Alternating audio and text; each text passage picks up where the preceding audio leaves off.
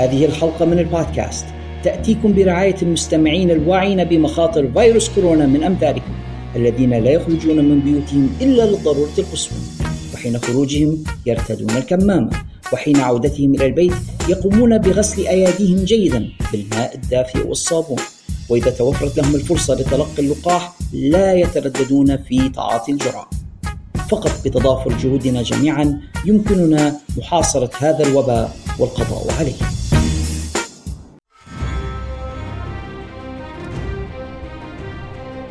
كلنا لديه ذلك الصديق وفي حالة أصدقائي الشخصيين فأنا هو الذي ما أن نخبره عن حماستنا لمشاهدة فيلم أو مسلسل ما حتى يبتسم باستهزاء ليخبرنا بأن الكتاب الذي استوحي منه الفيلم أو المسلسل أكثر تسلية وبه تفاصيل وأحداث أكثر ليتركنا نتساءل أين يمكننا الحصول على ذلك الكتاب؟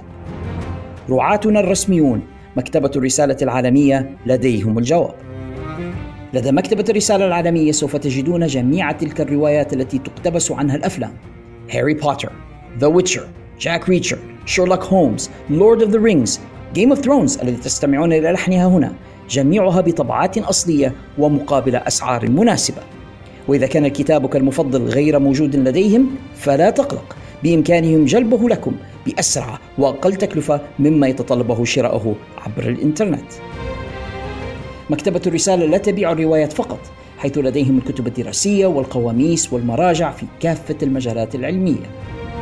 وإذا لم يكن بمقدورك الذهاب بنفسك إلى المكتبة أيضا لا تقلق فلديهم خدمة التوصيل كذلك. فماذا تنتظرون؟ عالم من المعرفة ينتظركم بمكتبة الرسالة العالمية. زوروا صفحتهم في وصف هذه الحلقة واتصلوا بهم للحصول على ما تريدون من الكتب. فقط أخبروهم أنكم من مستمعي البودكاست وبأن البروف هو من أرسلكم. مكتبة الرسالة العالمية جسركم إلى المعرفة العالمية.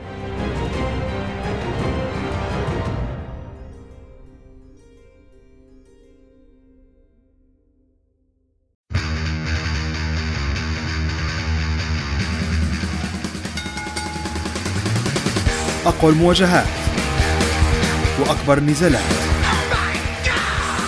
كلها تجري في مكان واحد في الحلبة. البرنامج الإذاعي الأول في ليبيا والوطن العربي لمصارعة المحترفين وفنون القتال المختلطة. في الحلبة. تغطيات تحليلات وأخبار من مختلف الاتحادات حول العالم. في الحلبة. مع عمر رقيح وعلى أشري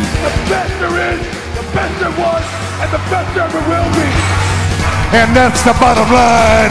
The Stone Cold said so.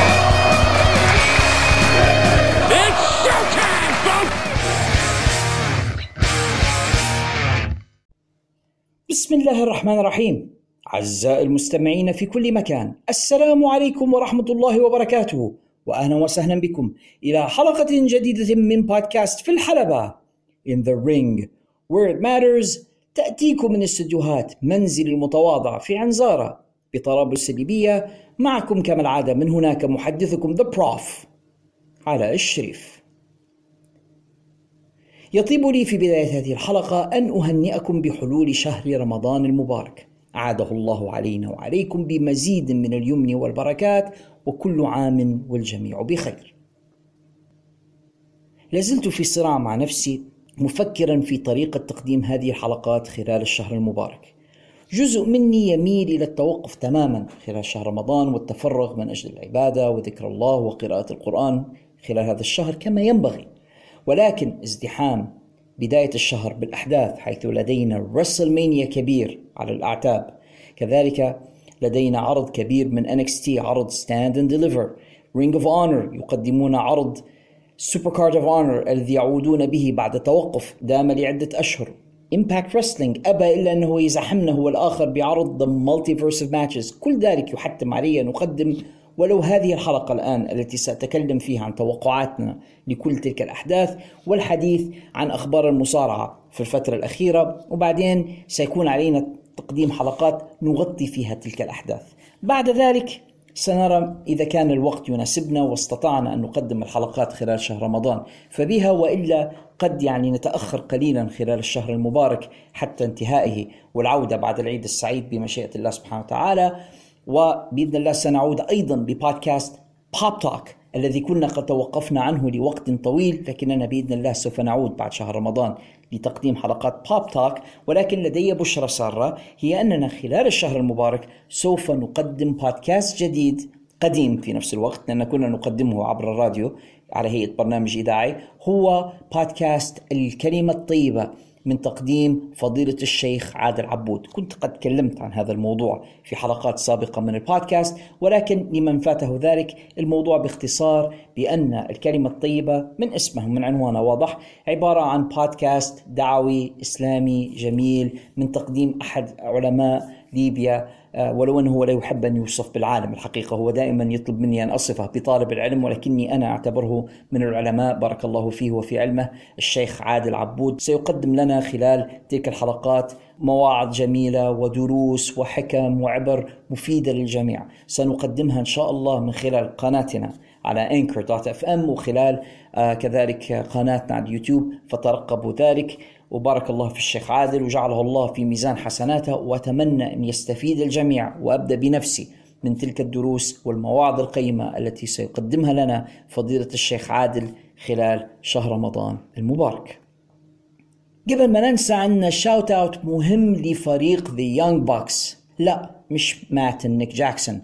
Young Bucks اللي نتكلم عليهم هم ال Young Bucks الخاصين ببودكاست في الحلبة. حسن وحسين عبد الله واللذين صادف الأسبوع الماضي ذكرى عيد ميلادهما. ومن الطريف أن يكون عندك شقيق توأم يشاركك مثل هذه المناسبات. ربي يخليكم لبعض يا حسن ويا حسين.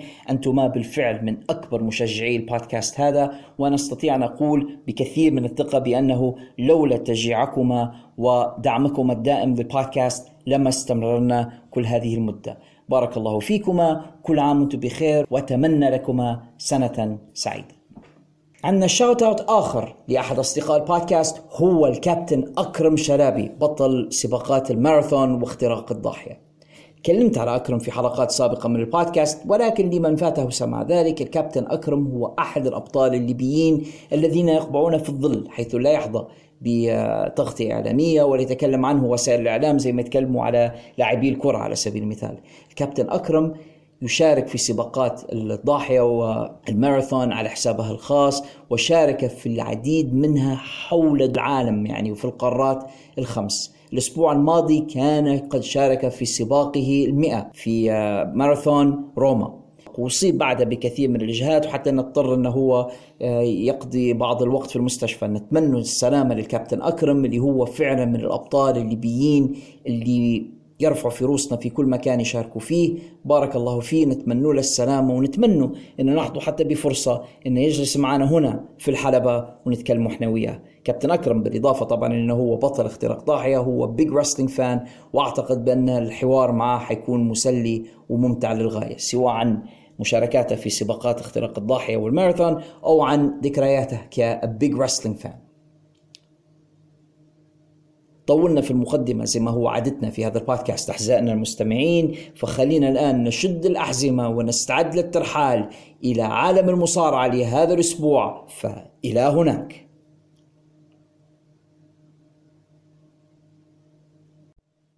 في سنة 1599 كان المؤلف المسرحي الإنجليزي ويليام شكسبير قد كتب مسرحية عنوانها Much Ado About Nothing أو الكثير من اللغط حول لا شيء وبعد اشتهار تلك المسرحية أطلق هذا المصطلح much ado about nothing أو الكثير من اللغط حول لا شيء على أي شيء يكثر الحديث حوله ثم يتضح بأنه مجرد وهم بأنه لا شيء. يقابله عنا في المثل العربي قولنا أسمع جعجعة ولا أرى طحنا. وزي ما نقول في لهجتنا الطرابلسية جنازة كبيرة والميت فار. مناسبة الحديث عن كل ذلك راسل مانيا 38 والذي يصدق فيه قولنا much ado about nothing. الكثير من اللغط حول لا شيء. راسل مانيا مهرجان السنة الكبير. The Showcase of the Immortals. العرض الأسطوري الذي فيه يصنع المصارعون أمجادهم. أنا كبير السن بما يكفي أن أتذكر عهدا كان كل ذلك يصدق عندما نتكلم عن رسلمانيا العرض الكبير الذي نشهد فيه المباريات الكبيرة والأسطورية. المهرجان الضخم الذي به تنتهي مباريات وعداوات وخصومات السنة الماضية وتبدأ العداوات والخصومات الجديدة. ونحظى فيه بمشاهدة أكبر المباريات وأكبر النجوم على مسرحه. للأسف الشديد ومنذ انبلاج عهد The WWE Network وقد نتكلم عن هذا في السياق الحديث لم يعد رسلمانيا بكل ذلك الهيبة وبكل تلك الأمجاد السابقة. ما الذي حصل وما السبب في كل ذلك؟ سوف نناقشه خلال حديثنا عن ال build up ومباريات WrestleMania 38 والذي يصدق فيه بالفعل مثلنا الطرابلسي جنازة كبيرة والميت فار. المكان The AT&T Stadium في دالاس تكساس التاريخ الثاني والثالث من أبريل 2022 ما سدهمش ليلة واحدة احتاجوا إلى ليلتين من أجل ما يقدموا the most stupendous two night event in WrestleMania history. هو لو غيروا كلمة stupendous وداروا stupid كان ربما يكون أقرب إلى المعنى المطلوب. البيلد أب لرسلمانيا هذه السنة خلى تماما من الإلهام من الخيال من الإبداع من التشويق. ونرى في القائمة النهائية the final card للمباريات مجموعة من المباريات الكثير منها عادية جدا يمكن أن تراها في أي حلقة عادية من SmackDown أو من Raw مع شوية نجوم استضافوهم من من مجالات أخرى في العالم ال entertainment ومن بعض الموسيقى ومن بعض المؤثرات. يعني زي لما تجيب أكلة ماسخة لمؤاخذة أو بدون مذاق وتضع عليه الكثير من الشطة والكثير من الكاتشب والكثير من البهارات لمحاولة منح الأكلة مذاقا ولكن يبقى في النهاية طعمها زي فردة حذاء قديمة. هذا ما أشعر به وأنا أرى وأطالع البيلد أب إلى رسلمانيا والحقيقة أنا أشعر بكثير من الاستياء والخجل حتى من نفسي. في عصر العالم فيه الآن يقف على أعتاب حرب عالمية ثالثة وعلى أعتاب مجاعة وارتفاع أسعار عالمي وأزمة وقود وأزمة غذاء ووباء لم ينتهي بعد في العالم. ووسط كل ذلك أجد نفسي أنا The Prof علي الشريف أخصص شيئا من وقتي للحديث عن WrestleMania من WWE ولكن هذا الدور الذي اخترته عندما بدأت في الحديث عن مصارعة المحترفين وبما أننا كنا قد بدأنا الطريق منذ بدايته طريق إلى WrestleMania فسنناقش الآن معا WrestleMania 38 المباريات اللي موجودة على القائمة النهائية ال build up لماذا وصل WWE بعروضهم وبعرضهم الكبير هذا بالذات إلى هذا المستوى. خلينا نشوف مباريات الليلة الأولى. وعنا على القائمة بيكي لينش بطلة النساء تدافع على لقبها ضد بيانكا بيلير. المباراة هذه جيدة حظيت بنسبة معقولة من ال build up ولكن في شيء مفقود بالنسبة لهذه المباراة. في الوقت اللي بيكي لينش نجمة كبيرة منذ عودتها في SummerSlam اللي فات وهي تثير الكثير من الجدل وكثير من علامات الاستفهام حولها وحول شخصيتها وغيرت ال gimmick تماما من The Man اللي كانت تؤديه منذ ثلاث سنوات إلى شخصيتها الحالية Big Time Becks نشعر بأن بكي لينش تمكنت من تغيير شخصيتها بالكامل. ولكن تبقى بيانكا بلير على الجانب الآخر من المعادلة bland إلى حد ما ولم ترتقي إلى مستوى الحدث. بيانكا مصارعة ممتازة فنيا وتقنيا المفروض إنها تكون بطلة الاتحاد لكنها إلى حد الآن مش قادرة تتقمص شخصية الشامبيون. ما زالت تجي للحلبة وهي تضحك وترقص ونقول إحنا بلهجتنا جوها مليح. كأنها فرحانة. حتى لما المفروض تجي وهي زعلانة وغضبانة ما زالت تجي محتفلة وراقصة ومنتشيه وسعيدة بنفسها. مش قادرة تمسح ذلك الانطباع السعيد على وجهها في كل مرة تأتي فيه للحلبه حتى لما المفروض تكون غاضبة.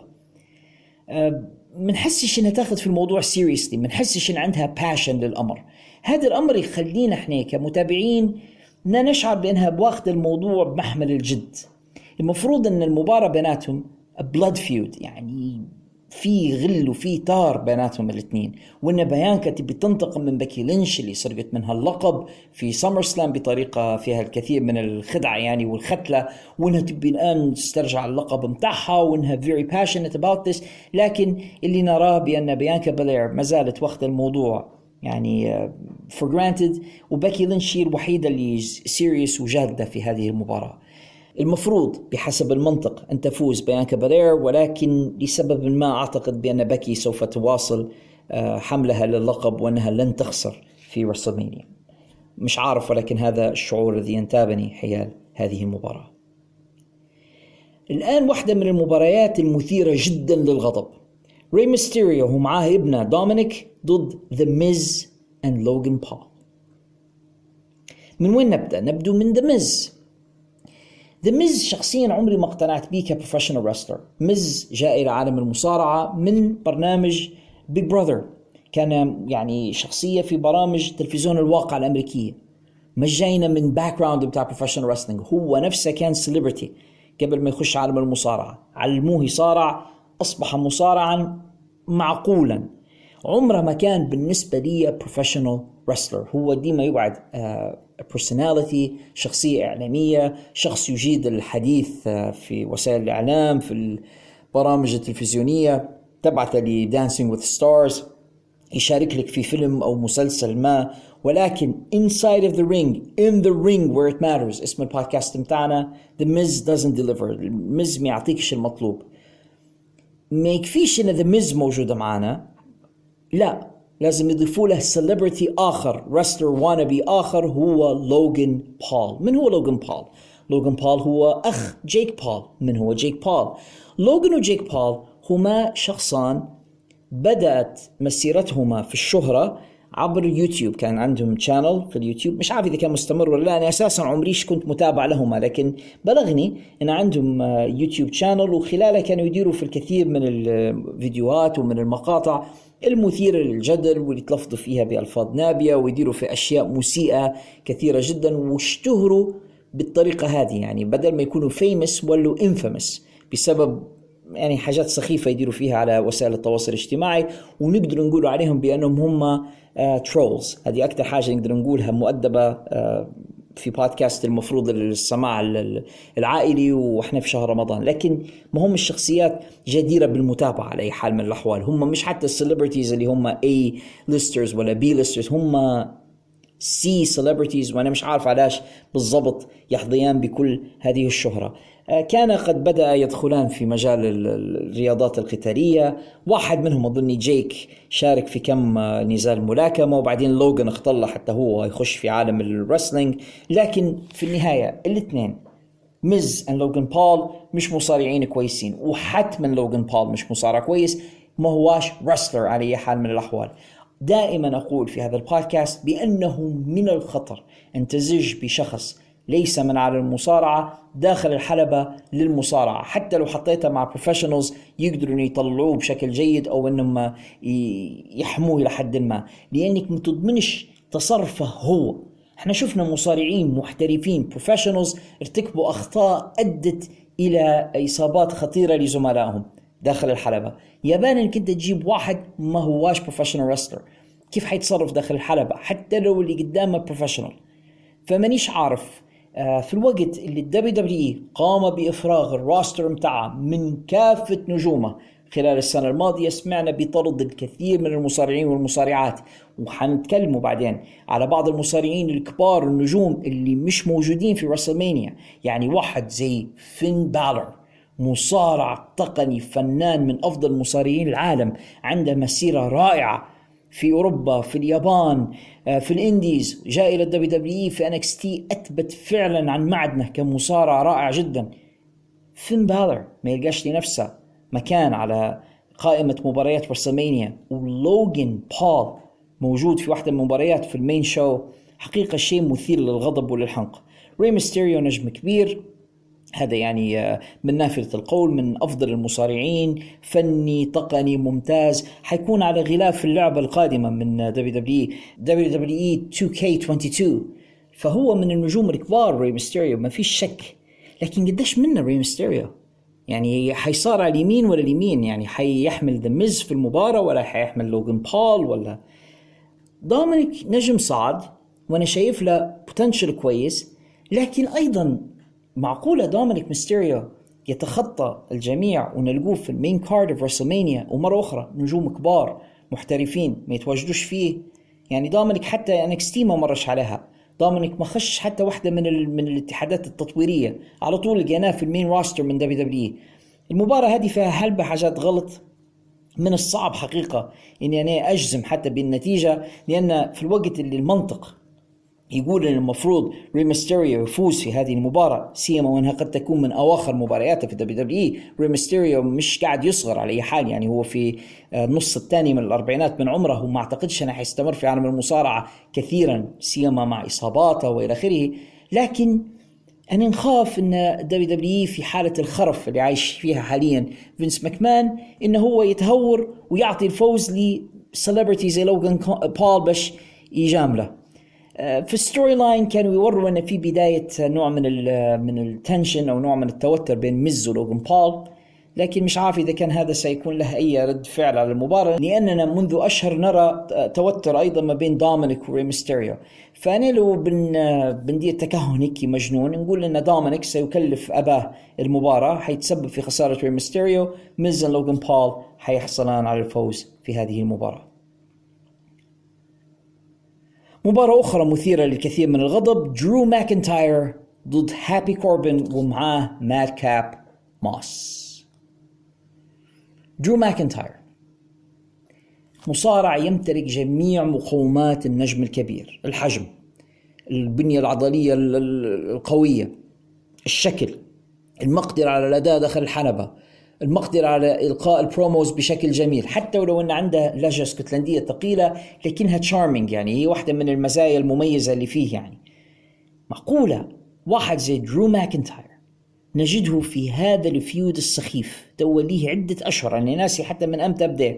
وهو في هذا الصراع اللي مش فاهم علاش لا ينتهي. مع هابي كوربن ومادكاب موس اثنين من المهرجين. وهابي كوربن أو بارن كوربن مش عارف بالضبط شن قصته في ال WWE وشن سبب رضا فينس ماكمان عليه كل هذه الرضا. يعني ما ننسوش إنه هو اللي سبب الاعتزال لكيرت إنجل. مباراة كيرت إنجل الأخيرة كانت مع بارن كوربن. كذلك سيزارو كانت مباراته الأخيرة مع بارن كوربن. باين أن سيادة راضيين عليه جدا. نجده الآن في هذا الصراع مع درو ماكنتاير درو ماكنتاير لنا فترة نقوله يستحق الأفضل. درو ماكنتاير الفترة الماضية كان في صراع مع جندر مهال ومجموعة الهنود والآن نراه في هذا الصراع الجديد مع هذين المهرجين. أنا مش راضي على ال storyline هذه تماما تمنيتها تنتهي منذ فترة ولكن لسبب ما درو ماكنتاير لا يحظى بالفرصة للمنافسة على الألقاب الرئيسية في الاتحاد برغم أن عنده كل شيء يطمع الاتحادات الأخرى في تواجدها في نجومهم. يعني كل المميزات اللي يتمنوها الاتحادات في النجم موجودة في درو ماكنتاير ولكن درو ماكنتاير لا يحظى بتلك الفرصة. الفوز يجب أن يفوز في هذه المباراة. درو ماكنتاير ويجب لهذه القصة أن تنتهي. ولكني ما نقدرش نجزم بأن هذا سوف يحصل. المباراة الجاية عندنا على بطولة الفرق الثنائية ل SmackDown The Usos جاي and جيمي يوسو ضد شينسكي ناكامورا and ريك بوغز قديش مرة يا جماعة شفنا هذه المباراة؟ يعني مش مرة مش اثنين مش ألف. تقريبا كل حلقة من SmackDown في فترة كنا نشوفوا The Usos ومعاهم هادم يعني ريك بوغز شينسكي ناكامورا شفناها كثيرا. المباراة ما عادش جديدة. مش عارف شنو الحاجة الرائعة والمبدعة اللي فيها اللي هم يعودوا فيها تاني وثالث ورابع. من حيفوز طبعا The Usos شينسكي ناكامورا وريك بوغز مش حيفوزوا في هذه المباراة. حتما سيفوز The ولكن السؤال اللي حنسأله ثاني وثالث وألف خلال هذه الحلقة من البودكاست فيما يبدو لي لماذا ال WWE مصرين على هذه الطريقة لل booking؟ هذه مباراة من المباريات التي ستجد في الليلة الأولى من WrestleMania في ال main card. عندنا مباراة The New Day اكزيفير وودز and كوفي كينغستون ضد شيمس ريدج هولاند ومعاهم بوتش من هو بوتش اللي هو بيت دون مش عارف ليش سموه بوتش مش عارف يا جماعة هل يعني ما اكتفوش بأن ريدج هولاند حطم عنق بيج إي يبوه يكمل على أصحابه اكزيفير وودز وكوفي كينغستون هذه الحاجة الوحيدة اللي ممكن نطلع بها من هذه المباراة. أنا مش شايف السبب فيها حقيقة. اكزيفير وودز وكوفي كينغستون مصارعين ممتازين. شيمس أيضا كويس. ريدج هولاند بصراحة مفروض ما يحطوش في أي حلبة مصارعة بعد العملة اللي دارها مع بيج إي ولكن هذه مباراة أخرى في the main show of WrestleMania لو نبي نتنبأ بالفوز فيها مرة أخرى حنمشي للجنون متاع فينس ماكمان وسأقول بأن شيمس هو الذي سيفوز في هذه المباراة بس لأن فينس ماكمان هو البوكر. نجو الآن لواحدة من القصص اللي طال حولها التي طال حولها الجدل في الفترة الأخيرة. سيث freakin رولينز ضد خصم مجهول. لنا فترة وإحنا نتكلم على من سوف يكون خصم سيث رولينز المقبل. أعتقد أن في أول حلقة قدمناها بعد مغادرة كودي رودز لاتحاد AEW كنت أنا في هذا البودكاست. توقعت بأن سيث رولينز قد يكون خصم مناسب لكودي في WrestleMania وكنت طرحته كاقتراح منذ ذلك الوقت. ولكن ما فيش أي تأكيد رسمي لحد تاريخ تسجيلي لهذه الحلقة على أن كودي وقع بالفعل مع WWE كل مرة نسمع في تقارير متضاربة مرة يقولوا وقع ما وقعش معاهم مش معاهم كذا. آخر كلام سمعته إن اللي هو التزم معاهم ادبيا بأنه حيشارك في WrestleMania ولكن لا يوجد عقد مكتوب وأنه ربما قد يتراجع عن المشاركة و... المهم نقدر نقوله بأن ال WWE لحد الآن لم يؤكدوا ولم ينفوا مشاركة كودي. طيب شنو الفائدة من هذا؟ لو أنت عندك نجم كبير وبالفعل موقع معك وانت ضامن بان معك مش من الأفضل إنك أنت تقول للناس إن معانا وبالتالي تستخدم هذا الاسم الكبير للتسويق للعرض اللي أنت تبي تقدمه. لكن لا ال WWE ما يفكروش هكي. ال WWE يقولوا بأن سيث ما عندهش خصم ل WrestleMania وما نعرفوش من هو خصمه ويقعد فترة يترجى في فين في فينس ماكمان آه، أريد خصما أعطيني خصم أعطيني حد نواجهه وبعدين في الأخير ماكمان يقول اللي معناها طبعا إن أنا حنعطيك خصم وحنعلن لك عليه أثناء WrestleMania يعني سيث رولينز سيرقص إلى الحلبة بطريقة الجوكر اللي هو يقدم فيها في الفترة الأخيرة. حيوقف إنه وسط الحلبة هو مش عارف خصمه مين وبعدين حيطلع له خصمه اللي هو مش معروف من هو لحد الآن وحيواجهه هناك في دالاس في WrestleMania يكاد الجميع يراهن بأن هذا الخصم سوف يكون كودي أنا سؤالي لماذا؟ علاش؟ شنو المصلحة في أن فينس ماكمان بالذات يقوم بتقديم كودي كخصم لسيث رولينز؟ ولماذا لا يكون شخص آخر؟ وهنا أعزائي المستمعين عندي لكم خبر مؤسف التوقعات بدأت تتغير وهناك الكثير من الجمهور يتوقعون وأنا معهم بأن خصم سيث رولينز الذي سوف يقدمه فينس ماكمان في WrestleMania لن يكون كودي ولكنه سوف يكون شين ماكمان.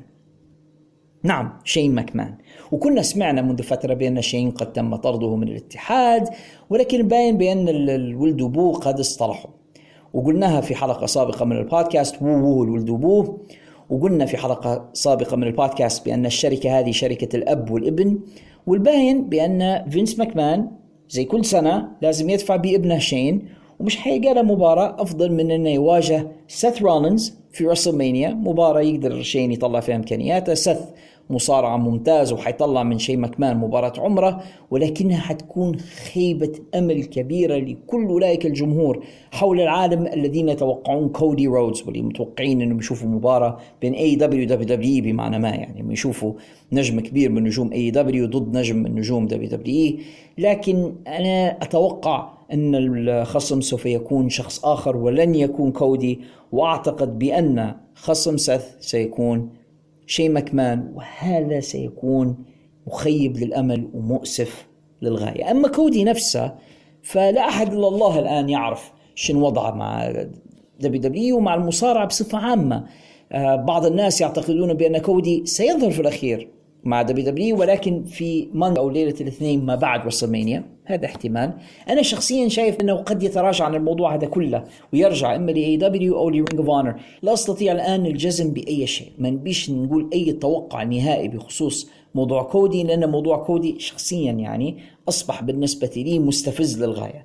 يعني لدرجة إني كرهت القصة هذه كلها من كثرة ما هم مططوها. فخلينا نحاول ننسوا كودي لبعض الوقت لأنني تقريبا رميت طوبته يعني أو, أو نسيت أمره. لا أعتقد بأننا سوف نراه في WrestleMania وأعتقد أن علينا نجهز أنفسنا لرؤية شين ماكمان and here comes the money يواجه سيث رولينز في WrestleMania عندنا شارلوت فلير ضد روندا راوزي على بطولة النساء الخاصة ب SmackDown هذه المباراة كذلك تعاني من نفس المشكلة اللي تعاني منها مشكلة باكي لينش وبيانكا بالير اللي تكلمنا عليها في بداية الفقرة اللي هي أن عندنا خصمتان واحدة منهما ممتازة للغاية وكويسة على المايك وتعرف تتكلم وتعرف تبني المباراة الأخرى مش معانا. روندا راوزي مقاتلة جايتنا من عالم الأمامي وقبل ذلك كانت هي بطلة أولمبية في الجودو وممثلة تصدقوا أو لا في السينما وهي يعني عندها خلفية رياضية ممتازة. لكن كبرومو وحديث على المايك ضعيفة جدا جدا جدا. مش قادرة إنها تبني العداوة مع شارلوت. شارلوت تقوم بدورها ك heel وك آه، المفروض الطرف الشرير في المباراة وعارفة بالضبط إن هي تلقي ال promos والخطابات اللازمة قبل المباراة وعطيتنا هي البهارات اللازمة لكي تجعل الناس يهتمون بالمباراة. لكن الطرف الثاني راندا راوزي ميتة على المايك. الحلقة الماضية من SmackDown اللي المفروض صار فيها ملاسنة ما بين الاثنتين واحدة على الشاشة والثانية داخل الحلبة طبعا هي كانت مسجلة. راندا كانت off متأخرة في ردودها آه الانطباعات المرسومة على وجهها مش مناسبة تماما للدور اللي تأدي فيه أقل ما يقال عنها بأنها ممثلة سيئة. هذا أقل ما يمكن أن نقوله عن راندا راوزي المباراة داخل الحلبة أنا متأكد أنها حتكون مباراة ممتازة ما بين الاثنتين. شارلوت تستطيع أن تؤدي داخل الحلبة لا شك في ذلك. وراندا راوزي لما تجبر نفسها تقدر تطلع لنا مباراة كويسة ولكني متوقع أن تفوز في هذه المباراة راندا راوزي أعتقد بأن فترة حمل شارلوت للقب قد طالت أكثر من اللازم وأعتقد بأن راندا راوزي سوف تحمل لقب نساء SmackDown في المقابل قلنا فوق بأن باكي لينش ستفوز في مباراتها وحتحتفظ بلقبها لأن مش حيغيروا لقبي النساء معا في ليلة واحدة. أعتقد أن شارلوت هي التي ستخسر لقبها وربما تأخذ بعض الوقت لتستريح في الوقت اللي باكي لينش ستحتفظ بلقبها. ويبقى يعني سؤال آخر لما نتكلموا على ال booking لهذا العرض. لماذا وضعت ألقاب النساء الاثنتان في نفس الليلة من WrestleMania؟ مش كان الأفضل أن مباراة باكي وبيانكا في ليلة شارلوت وراندا راوزي في في ليلة أخرى. هذا لو لو بوكر يفكر يدير هيك. ولكن وضع لقبي النساء معا في نفس الليلة موضوع مش منطقي بالنسبة لي أنا. على أي حال هذه المباريات التي تم إعلان عليها لليلة الأولى من WrestleMania ليبقى الحدث اللي هم حيسكروا به. الليلة الأولى The Kevin Owens Show أو الفقرة التي سيقدمها كيفن اونز مع ستون كولد ستيف اوستن وهنا لدينا وقفة مهمة. الفقرة هذه التي سنتكلم عنها الآن هي التي حظيت بأكبر نسبة من الاهتمام والمتابعة على وسائل التواصل الاجتماعي من قبل جمهور مصارعة المحترفين. أكثر فقرة الناس مهتمين بها. فقرة اللقاء الذي يفترض أن يجريه كيفن أوينز مع الأسطورة ستون كولد ستيف أوستن هذه الفقرة حظيت ببعض ال build up الجيد كيفن أونز في البناء لهذه الفقرة قدم بعض الفقرات التي قلد فيها ستيف أوستن حتى في طريقة لباسه ووضع headpiece على راسه لكي يبدو كما لو أنه أقرع وقلد بعض العبارات والجمل التي يقولها ستيف أوستن كلها ببراعة كبيرة جدا وسخر من ستيف أوستن وجعل الأمر يبدو كما لو أن في بينه وبين ستيف أوستن عداوة حقيقية. الأمر الذي أجبر the Rattlesnake على الرد عليه في فقرة فيديو كانت مسجلة قال فيها بأنه قادم إلى دالاس ليواجه كيفن أونز.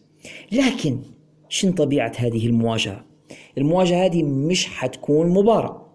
ال build up ولما كنا نتبعه في الطريق إلى WrestleMania تكلمنا عن هذا الأمر بأن ستيف أوستن كان قد عرض عليه في البداية أن يواجه كيفن أونز في مباراة ماتش وأنه حيخسر لحساب كيفن أونز.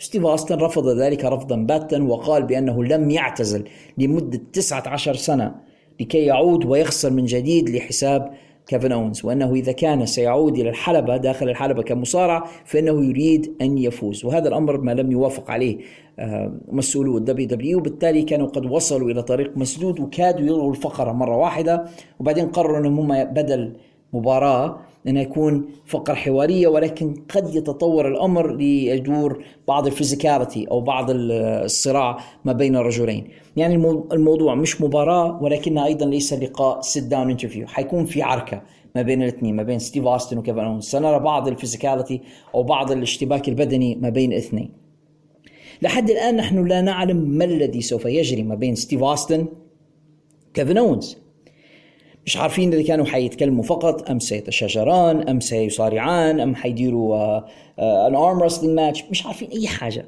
ومع هذا هذه الفقرة التي يهتم بها الجمهور أكثر من أي شيء آخر على ال card ماذا يقول لنا هذا؟ مصارع في سن 57 قريب 58 سنة هو ستون كول ستيف معتزل ما صارعش منذ 19 سنة لن يشارك في هذا العرض كمباراة ولكن ربما في فقرة حوارية. فقرته هذه تحظى بالاهتمام أكثر من مباريات عرض رسلمانيا هذا يقول لك ببساطة بأن الدبليو دبليو لم ينجح في بناء نجومه على مدار السنوات العشرين الماضية. ليبقى الجميع يحنون لستيف أوستن إلى يومنا هذا. راهو عندهم مشكلة يا جماعة serious مشكلة حقيقية في بنية الدبليو دبليو وفي نظامهم التطويري. وهذا موضوع بحاجة للكثير من العمل ومن الشغل من أجل تطويره. ولكن للأسف الشديد هذا ما يقوم به الدبليو دبليو إي مؤخرا. فقرة ستون كول ستيف أوستن مع كيفن أوينز اللي يفترض أنها تكون the main event أو هتكون خاتمة الليلة الأولى من مهرجان راسلمانيا 38 نذهب الآن إلى الليلة الثانية راسلمانيا Sunday الثالث من إبريل. وعندنا في مباراتها الأولى كوين زلينا and كارميلا اللي هما مفروض بطلتا الفرق الثنائية النسائية في دبليو دبليو سيواجهان ساشا بانكس and نايومي ريا ريبلي and ليف مورغان ناتاليا and شينا بازلر يعني كل النساء في الاتحاد اللي مش لاقيين ما يديروا بيهم حطوهم معا في مباراة كبيرة على لقبين وهميين حشويين ما لهمش أي معنى. صديقنا خالد الشريف الظاهرة اللي بنحييه من هذا المكان واللي هو مقرر خلال شهر رمضان ما يتفرجش على مصارعة وما يبيش يتكلم عن المصارعة حتى إلى ما بعد العيد وأنا نحييه على موقفه هذا. خالد عنده كلمة يوصف بها مثل هذه المباريات يقول عليها تشقليب. وأنا أوافقه تماما في ذلك. خلينا نشوف الأسماء اللي موجودة معنا في المباراة. طبعا كوين زلينا وكارميلا فوتهم. خلينا مع ساشا بانكس. ساشا بانكس واحدة من نجمات الاتحاد. ساشا بانكس واحدة من ال four horse ومن الأصليات في الاتحاد هذا. كان يعتبروا فيها واحدة من أركان القسم النسائي ونجمة كبيرة للغاية. ساشا بانكس تجد نفسها في مثل هذه المباراة الحشوية اللي ملهاش ستين ألف لازمة. ريا ريبلي من سنة بس كنا نعتبر فيها واحدة من النجمات الصاعدات في اتحاد الدبليو دبليو وكنا نقول بأنها ستكون المستقبل وريا ريبلي قد تكون شارلوت فلير القادمة وريا ريبلي نجمة كبيرة وخاصة بعد مسيرتها الممتازة في NXT وما قبل ذلك. نجدها الآن في هذه المباراة. ليف مورغان التي شهدت نهضة كبيرة خلال الصيف الماضي وشفناها في مباريات قوية مع باكي لينش واعتقدنا بأن ليف مورغان ربما تصبح المتحدية الأولى على بطولة الاتحاد وكان بعض الناس ينادي بأن ليف مورغان تصبح بطلة الاتحاد. نراها في هذه المباراة الحشوية. ناتاليا أسطورة في عالم المصارعة من عائلة هارت. موجودة. وبعدين شينا بازلر اللي هي مقاتلة MMA ونجمة حتى هي لا يشق لها غبار موجودة معانا. الموضوع غريب عجيب ومش عارف وين نيكي إس إتش يعني حتى هي مش موجودة معهم ومش موجودة في رسلمانيا في الأساس. أنا مش عارف بالضبط ما الذي يجري هنا. آه الكثير من هؤلاء المصارعات يستحقوا أفضل من هذا ولكن هذا مقامنا عندما نتكلم على اتحاد WWE سامي زين خونا السوري المسلم يجد نفسه في صراع مع جوني نوكسفيل من هو جوني نوكسفيل؟ اللي منكم ما يتبعوش في الأفلام وتحديدا الأفلام التافهة زي سلسلة أفلام جاكاس ما يعرفوش من هو جوني نوكسفيل ولكن جوني نوكسفيل هو ممثل ممثل نعودها مرة ثانية سينمائي يقدم أفلام تافهة زي أفلام جاكاس. جوني نوكسفيل الآن يجد نفسه في مباراة في العرض الرئيسي من راسل مانيا وفي الليلة الثانية ضد نجم كبير زي سامي زين. المباراة قالوا إنها anything goes match. يعني أي حاجة يمشي فيها. مش عارف هل المقصود بها زي street fight أو hardcore match ما نعرفش. لكن اللي نعرفه والكلام اللي قلته فوق لما تكلمت على لوجن بول ينطبق إلى درجة كبيرة على جوني نوكسفيل المفروض إن هؤلاء ال celebrities مكانهم ليس داخل الحلبة. والمفروض ما يخشوش داخلها أساسا. ونجم زي سامي زين لا ينبغي أن يتم تضييع موهبته على مواجهة شخص زي جوني نوكسفيل ولكن هذا ما يفعله الدبليو دبليو بنجومه. ولن أستغرب إذا وجد سامي نفسه آه، ينظر إلى أضواء الحلبة بمعنى أنه مستلقا على ظهره بمعنى أن جوني نوكسفيل قام بتثبيته. مش حنستغرب ابدا إذا حصل ذلك. قد تكون مباراة مسلية لأن جوني نوكسفيل يقوم حتى في أفلام جاكاس ب stunts أو بحركات خطرة. وسامي زين مصارع تقني وفنان فربما يقدر يطلع من جوني نوكسفيل آه، مباراة ما ولكني مش متحمس لرؤية سامي زين في هذه المهزلة. وعلى ذكر المهازل بات ماكافي. على فكرة بات ماكافي حتى هو مش مصارع. بات ماكافي آه، مذيع وكان فيما سبق آه، لعب football. بات ماكافي يجد نفسه في مباراة مع أوستن ثيري أوستن ثيري اللي يقولوا عليه ال protégé أو تلميذ مستر ماكمان. الشخص اللي مستر ماكمان يقوم بتنشئته وتربيته وتجهيزه لكي يصبح نجم كبير. أنا من فترة كنت تكلمت على أوستن ثيري في البودكاست وقلت بأنه قد يكون خليفة لجون سينا وقد يستطيع أن هو يواصل تلك المسيرة لأن عنده على الأقل تشابه معاه من الناحية البدنية وربما لو تم تطوير أوستن ثيريز أوستن ثيري فربما يصبح نجم في المستقبل ولكن وضعه مع بات ماكافي لا أعتقد بأنه يساعد كثيرا في بناء نجم زي أوستن ثيري أوستن ثيري إذا أردنا تطويره كمصارع ينبغي وضعه مع مصارعين آخرين في الحلبة. مصارعين تقنيين فنيين عندهم خبرة عندهم مسيرة لكي يتعلم منهم. أنا لو كنت البوكر متاع دبليو دبليو نحط أوستن ثيري مع شخص زي اي جي ستايلز على سبيل المثال أو مع إيدج أو مع سامي زين مع مصارع عنده خبرة عنده آه، معرفة باللعبة. بحيث عندما يحتك به أوستن ثيري وبعد فترة من هذا الاحتكاك يصبح أوستن ثيري لديه هذه الخبرة. يحصل يسموا فيه بالإنجليزي the rub يحصل هذيك اللمسة من النجم الكبير الذي يصارعه. في حالتها هذه مع بات ماكافي ما الذي سيتعلمه منه؟ يعني بات ماكافي الحاجة الوحيدة اللي يدير فيها أنه يقف فوق الطاولة لما يجي شينسكي ناكامورا يقعد يرقص له.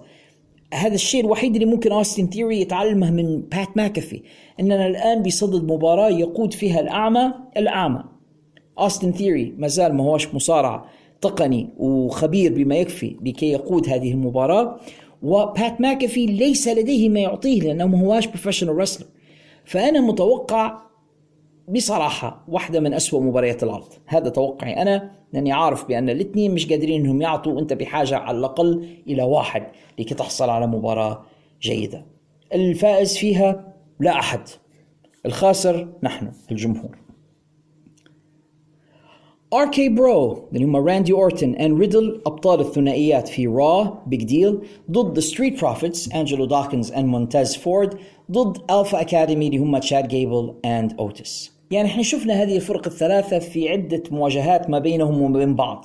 مرة راندي أورتن and ريدل ضد ستريت بروفيتس مرة راندي أورتن and ريدل ضد the الفا اكاديمي اكاديمي ضد بروفيتس شفناهم في عدة تباديل وتوافيق سنراهم الآن الثلاثة معا في مباراة واحدة. يبي على الورق تبدو لي مباراة جيدة. هذا للعدالة والإنصاف. لا أعتقد بأن هذه المباراة ستكون سيئة زي المباريات السابقة. قد تكون هذه مباراة من مباريات الليلة. الفرق الثلاثة جيدون لا سيما في رأيي فريق ستريت بروفيتس يقومان بحركات مذهلة خاصة مونتاز فورد. ألفا أكاديمي وتحديدا شاد جيبل فريق جيد جدا.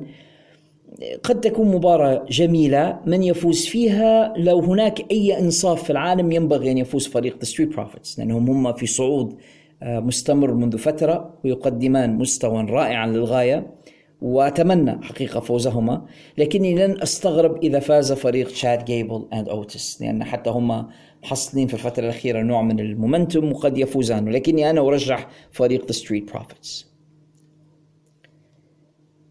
لدينا ايدج ضد اي جي ستايلز هذه قد تكون مباراة الليلة. الاثنان مصارعان رائعان. تقنيان فنيان لا سيما اي جي ستايلز اي جي ستايلز واحد من أفضل المصارعين في العشرين سنة الماضية. عنده المهارات والتقنيات التي تمكنه من انه هو يحمل أي خصم ويطلع منه مباراة ممتازة ما بالك نجم كبير زي ايدج صحيح أن ايدج قد تقدم به السن بعض الشيء ولم يعد اج الذي نعرفه منذ عشر سنوات ولكن اج ما زال مصارع كويس. الخصومة بيناتهم شوية سدن يعني أو مفاجأ لسبب ما أج انقلب من مصارع محبوب وطيب إلى مصارع شرير بدون مقدمات أو سابق إنذار ويحاول الآن أن يلعب دور الشخصية كيف نقولوها الشيطانية مثلا أو السيتانيك هيك يعني حسينا على الأقل من الدور الذي يؤديه ويرغب في مواجهة اي جي ستايلز المباراة ستكون جميلة ومن الناحية الفنية التقنية أنا متوقع أن يقدم مستوى رائعا. الفوز في المباراة لو هناك منطق في العالم المفروض أن يفوز اي جي ستايلز لا أعتقد أنه من المنصف أن يفوز ايدج على اي جي ولكن في دبليو دبليو كل شيء ممكن. بابي لاشلي ضد اوموس علاش لا الاثنين عمالقة سمر فالمنطق عند فينس ماكمان إنك تحط الأسمر مع الأسمر. make sense بوبي لاشلي المفروض إنه كان مصاب في الفترة الأخيرة وكنا نتوقع عدم مشاركته في رسلمانيا وكانت التقارير الأولية عن إصابته تقول بأنه لن يستطيع المشاركة. ولكن الباين بعد زيارته لدكتور أندروز آه، تم تأكيد بأن حالته تسمح بالمشاركة ولأن أوموس ما كانش عنده حد ثاني يصارعه وأوموس من فترة يحاولوا يبينوه إنه هو العملاق الذي لا يستطيع أحد التغلب عليه هيا نحطوه في عداوة مع بابي لاشلي تبوا راينا كنت بدل إن أضع بابي لاشلي اللي هو ما زالت حالته لا تسمح له بالمصارعة. يعني هو كيف راجع من إصابة خطيرة ووضعه في مباراة كبيرة مع عملاق زي أوموس قد يعيد يعني تجدد تلك الإصابة. وبما أن سيث رولينز كان يبحث عن خصم وما عنداش منطقي كان إن مكمان يعاقب سيث رولينز بأنه يضع في مباراة مع الوحش أوموس. هذه كانت حتكون جميلة. ونقوم بإراحة بابي لاشلي وعدم تعريضه للإصابة خاصة إذا كان حيدير power moves في هذه المباراة ويحاول حمل أوموس وتنفيذ حركات آه، قوية فيه لأن هذا قد يجدد آه، الإصابة متاعته. ولكن الدبليو دبليو اختار أن يضع بابي لاشلي في هذه المباراة. من يفوز فيها؟ أعتقد بأن streak متاع أوموس سينتهي وأعتقد بأن بابي لاشلي هو الذي سوف يفوز في هذه المباراة. لنصل الآن إلى the greatest match ever. أعظم مباراة في التاريخ. أكبر مباراة في تاريخ ال WW بلا بلا بلا بلا بلا. براك ليزنر اللي هو بطل ال WW ضد رومان رينز اللي هو ال Universal Champion ومعاه مديرة بول هيمن المباراة على توحيد الألقاب. كم البروباغندا والدعاية الذي قام ال WW بضخهما في هذه المباراة؟ يعني يجعلني أنا أشعر بالكثير من التأفف لأني شفت في الماضي مباريات أكبر من هذه بكثير ولم تحظى حتى بعشر هذه البروباغندا. WW الآن يحاول أن يجعل هذه المباراة تبدو كما لو أنها أعظم مباراة في التاريخ وأهم مباراة في التاريخ والمباراة اللي حتنهي جميع المباريات. و و و ما فيش شك أن براك ليزنر مصارع عظيم. وعنده خلفية آه، رياضية رهيبة حتى قبل ما يأتي إلى ال WW عندما كان مشاركا في بطولات ال NCAA وهو مصارع من أعظم المصارعين في السنوات الأخيرة الماضية. رومان رينز في الطرف المقابل ظاهرة تستحق الدراسة. وأنا أريد أن أتوقف عندها قليلا. شخصية رومان المفروض أنه heel المفروض أنه هو شرير. عندما نتابع انفعالات وردود أفعال الجمهور الأمريكي في الحلبات التي يذهبون إليها نرى بأن ذلك الجمهور يهتف ضد رومان رينز ويرفع في لافتات تشتمه. على ال social media الأمريكي والغربي وطالع تعليقات للكثير من مشجعي المصارعه الأمريكان والغربيين الذين يشتمون رومان رينز ويقولوا إن رومان sucks رومان ما يعرفش يصارع رومان this رومان that لسبب ما الجمهور العربي ولا سيما في بعض الدول. عندهم عشق غريب لرومان رينز. وهو الزعيم وهو العمدة وهو المش عارف شنو. ويعني هناك نوع من التمجيد والتعظيم والتضخيم لهذا المصارع لم أرى مثلها في حياتي منذ وقت طويل للغاية. مصارعة له مكروه في بلده. الجمهور الأمريكي لا يحبه. آه، الأمريكان والغربيين قدروا يقروا الكاركتر وشافوا خلالها. They saw right through it. وقالوا لا لا لا. يعني هذا فيك إحنا مش مقتنعين بالاكت اللي يدير فيه. الجكتر اللي هو يدير فيها. التكبر. Acknowledge me. مش مقتنعين. يقولوا لك يو ساك ما تعرفش تصارع. مصارعتك بايخة. مبارياتك مملة. يقولوا له فيها صراحة. الجمهور العربي لا هذا الزعيم. هذا مش عارف شنو. هذا العمدة. أنا مش عارف هل الموضوع إن إحنا العرب عندنا قابلية للاستبداد؟ هل نحن العرب نحب من يتشامخ علينا ويرفع علينا أنفه؟ لم أستطع أن أفهم الظاهرة. وهي محتاجة في رأيي إلى خبراء في علم النفس وعلم الاجتماع. ربما يستطيعون تحليل هذه الظاهرة وفهمها ولماذا العربي دون عن غيره يحب المستبد ويعشقه ويحترمه وياخذ بكلامه. يعني لما المستبد يشكر نفسه وينفخ من نفسه العربي يقول له صح الكلام اللي تقول فيه. مش عارف لماذا. لم أستطع حقيقة أن أفهم هذه الظاهرة. ولكن جمهورنا العربي في قسم كبير منه يعشق رومان رينز أنا مش حأبخس رومان رينز حقه. look عنده look يعني مقنع ك professional wrestler أداء دخل الحلبة نص نص. ماهاش مصارع تقني عظيم زي بريت هارت لأن بريت هارت لا يقارن به أحد أو أي نجوم تقنيين فنيين ظهروا في العشرين سنة الماضية ممن ساروا على ذلك النهج ويحاولوا أنهم يقلدوا آه، طريقة بريت هارت وأوين هارت ومستر بيرفكت وشون مايكلز وغيرهم من المصارعين التقنيين. لا رومان بعيد عن ذلك كل البعد. لو رومان وجد في العهد الماضي رومان كان حيكون في نفس التصنيف الخاص بلكس لوجر ربما هالك هوجن المصارعين ال power اللي عندهم القوة البدنية ولكن ما عندهاش التقنيات ما عندهاش الفنيات لا يستطيع هو أن يحمل المباراة أنه هو يقود المباراة يقولوا بالإنجليزي call the match يعني هو الذي يقول لخصمه ما الذي عليه أن يفعله داخل الحلبة. وشفنا مباريات كثيرة لرومان رينز مملة للغاية آه، باسلة تفتقد إلى المذاق إلى الإثارة لأن رومان رينز لا يحسن هو أن يكون مصارعا عظيما. وزي ما يقول المثل فاقد الشيء لا يعطيه. عامل الحسم في هذه المباراة سيكون طبعا بول هيمن لأن علامة الاستفهام هي من سيقف بول هيمن معه. هل بول هيمن سيكون وفيا لرومان في هذه المباراة أم أنه سيخونه وينضم إلى براك ليزنر أعتقد أن هذا هو ال X factor في المباراة. المباراة نفسها كنا قد شاهدناها من قبل مرارا. رومان رينز وبراك ليزنر كان قد تواجها في حلبات ال WW سبع مرات فيما مضى.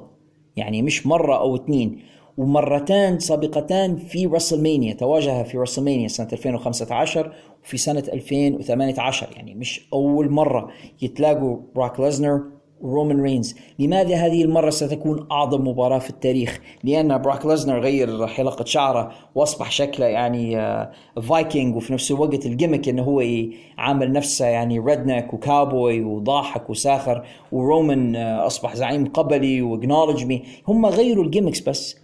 أما ك wrestlers فما زال نفس المصارعين الذين شاهدناهما من قبل في رسلمانيا 2015 ورسلمانيا 2018 واللذين يتقابلا في السعودية واللذين يتقابلا في عدد من المباريات المختلطة مع مصارعين آخرين. مش أول مرة يتلاقى براك ليزنر مع رومان رينز أنا مش عارف لماذا هذه المرة ستكون so so special يعني أو لماذا علي أن أتوقع سحر ما سوف يحصل في هذه المباراة. المباراة يعني مش متفائل لها كثيرا يعني بأشياء معجزة أو أشياء لم نرها من قبل. أعتقد بأننا سوف نرى المزيد مما قد رأيناه من قبل.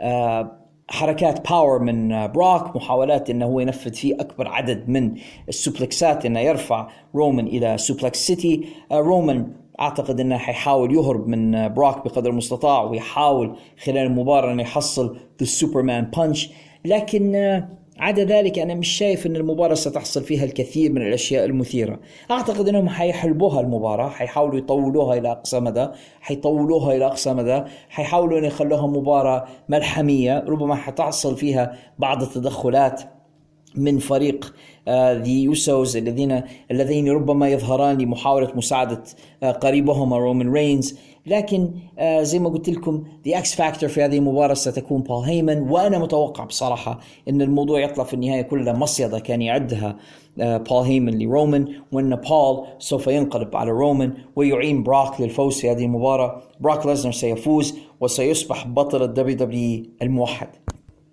وربما بعد هذه المباراة قد نشهد The Rock هناك بعض الشائعات عن دوين جونسون The Rock سيظهر. ربما لإنقاذ رومان من اعتداء براك ليزنر أو ربما لمواساته على خسارته أو لا أعرف. لكن هناك يعني شائعات تدور عن مشاركة دوين جونسون بطريقة ما في هذه المباراة أو ظهوره. لكن عدا ذلك لا أعتقد بأن هناك جديد تحت الشمس وأنا مش متفائل جدا لرؤية هذه المباراة. هذه مباريات WrestleMania لليلتين من اتحاد WWE. هل فيكم حد ازداد حماسة لمشاهدة هذه المباريات؟ أنا شخصيا بالعكس أنا ربما فترة حماسي أكثر عندما قرأت هذه القائمة وقمت بتحليلها. مش متحمس على الإطلاق لمشاهدة هذا العرض. حقيقة أنا شايف بأنها تضييع للوقت في شهر رمضان المبارك. ربما الواحد كان أنفع له أنه يقرأ القرآن ويصلي له وحتى ينام ويكسب راحته على أن يشاهد هذا العرض. ولكني في المقابل لن أقول لأحد ألا يشاهد. إذا استطعت أنك أنت تشاهد هذا العرض وعندك رغبة فيه شاهده. ولكن كن مستعدا منذ الآن لكثير من خيبة الأمل. بديت أنا الفقرة بقولي بأن this is much ado about nothing أو الكثير من اللغط حول لا شيء وبأننا نسمع جعجعة ولكننا لا نرى طحنا وبأنها مجرد جنازة كبيرة والميت فيها فار يبقى السؤال المهم لماذا يحصل هذا؟ لماذا ال WWE انحدروا إلى هذا المستوى. لماذا WWE لم يعد يهتم ببناء مباريات WrestleMania لماذا WWE لا يريد أن يقدم لنا WrestleMania في المستوى؟ WrestleMania جميع مبارياتها تكون 5 star matches وجميع المباريات تحظى ب build up عظيم وقصص ملحمية نريد مشاهدتها و و. لماذا؟ في رأيي هناك سببان رئيسيان لهذا الأمر. السبب الأول يمكن التعبير عنه بمصطلح ليبي آخر هو فينس ماكمان باع وروح. حقيقي أنا لا أقول هذا يعني من باب من باب المزاح. فينس ماكمان ومنذ إنشاء The WWE Network وقد أشرنا إلى ذلك في بداية الفقرة منذ إنشاء The WWE Network أصبح فينس ماكمان يبيع هذه الأحداث للجمهور مقدما يعني هو قد قبض الثمن بالفعل. المشترك يدفع سنويا مبلغ من المال مقابل أن يتحصل عن جميع عروض WWE و SmackDown وهذه ال pay-per-views أو زي ما سماها الآن premium live events وبالتالي هو خلاص قد قبض ثمنها ومقدما ولم يعد عليه أن يبدع في محاولة بيعها للناس. في السابق عندما كان يبيعها على هيئة pay-per-views منفصلة يبيع كل واحدة منها على حدة ويبذل قصارى جهده لإقناع الناس بشراء تلك العروض. فكان عليه أن يجتهد وأن يحاول وأن يقدم أفضل ما لديه لكي يكون العرض مقنع للجمهور لكي يشتروه. وبالتالي كان عليه أن يبذل مجهود في ال build up وفي القصص وكان عليه أن يقدم مباريات جميلة ومقنعة بحيث الناس يشعرون بال رضا بال satisfaction إن أنا اشتريت هذا العرض وتفرجت عليه.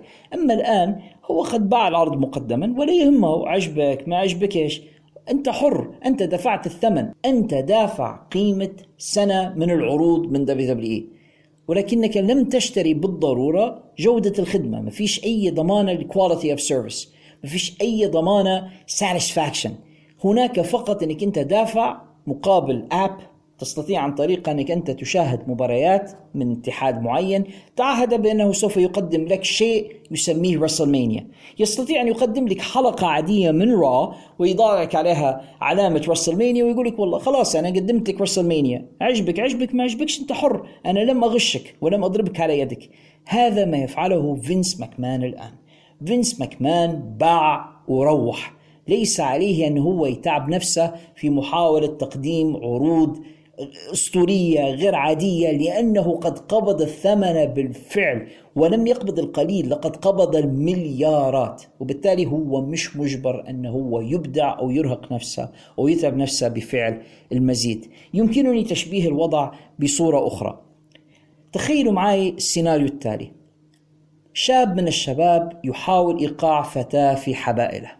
فيذهب إلى الجيم ويتمرن ويحاول أن يحسن من شكله ويذهب إلى الحلاق ويعني يعمل تسريحة معينة ويرتدي ملابس جميلة ويحاول بكل الطرق إن هو يلفت انتباه وأنظار تلك الفتاة وأقنعها بجمال شكله وبشخصيته و و و.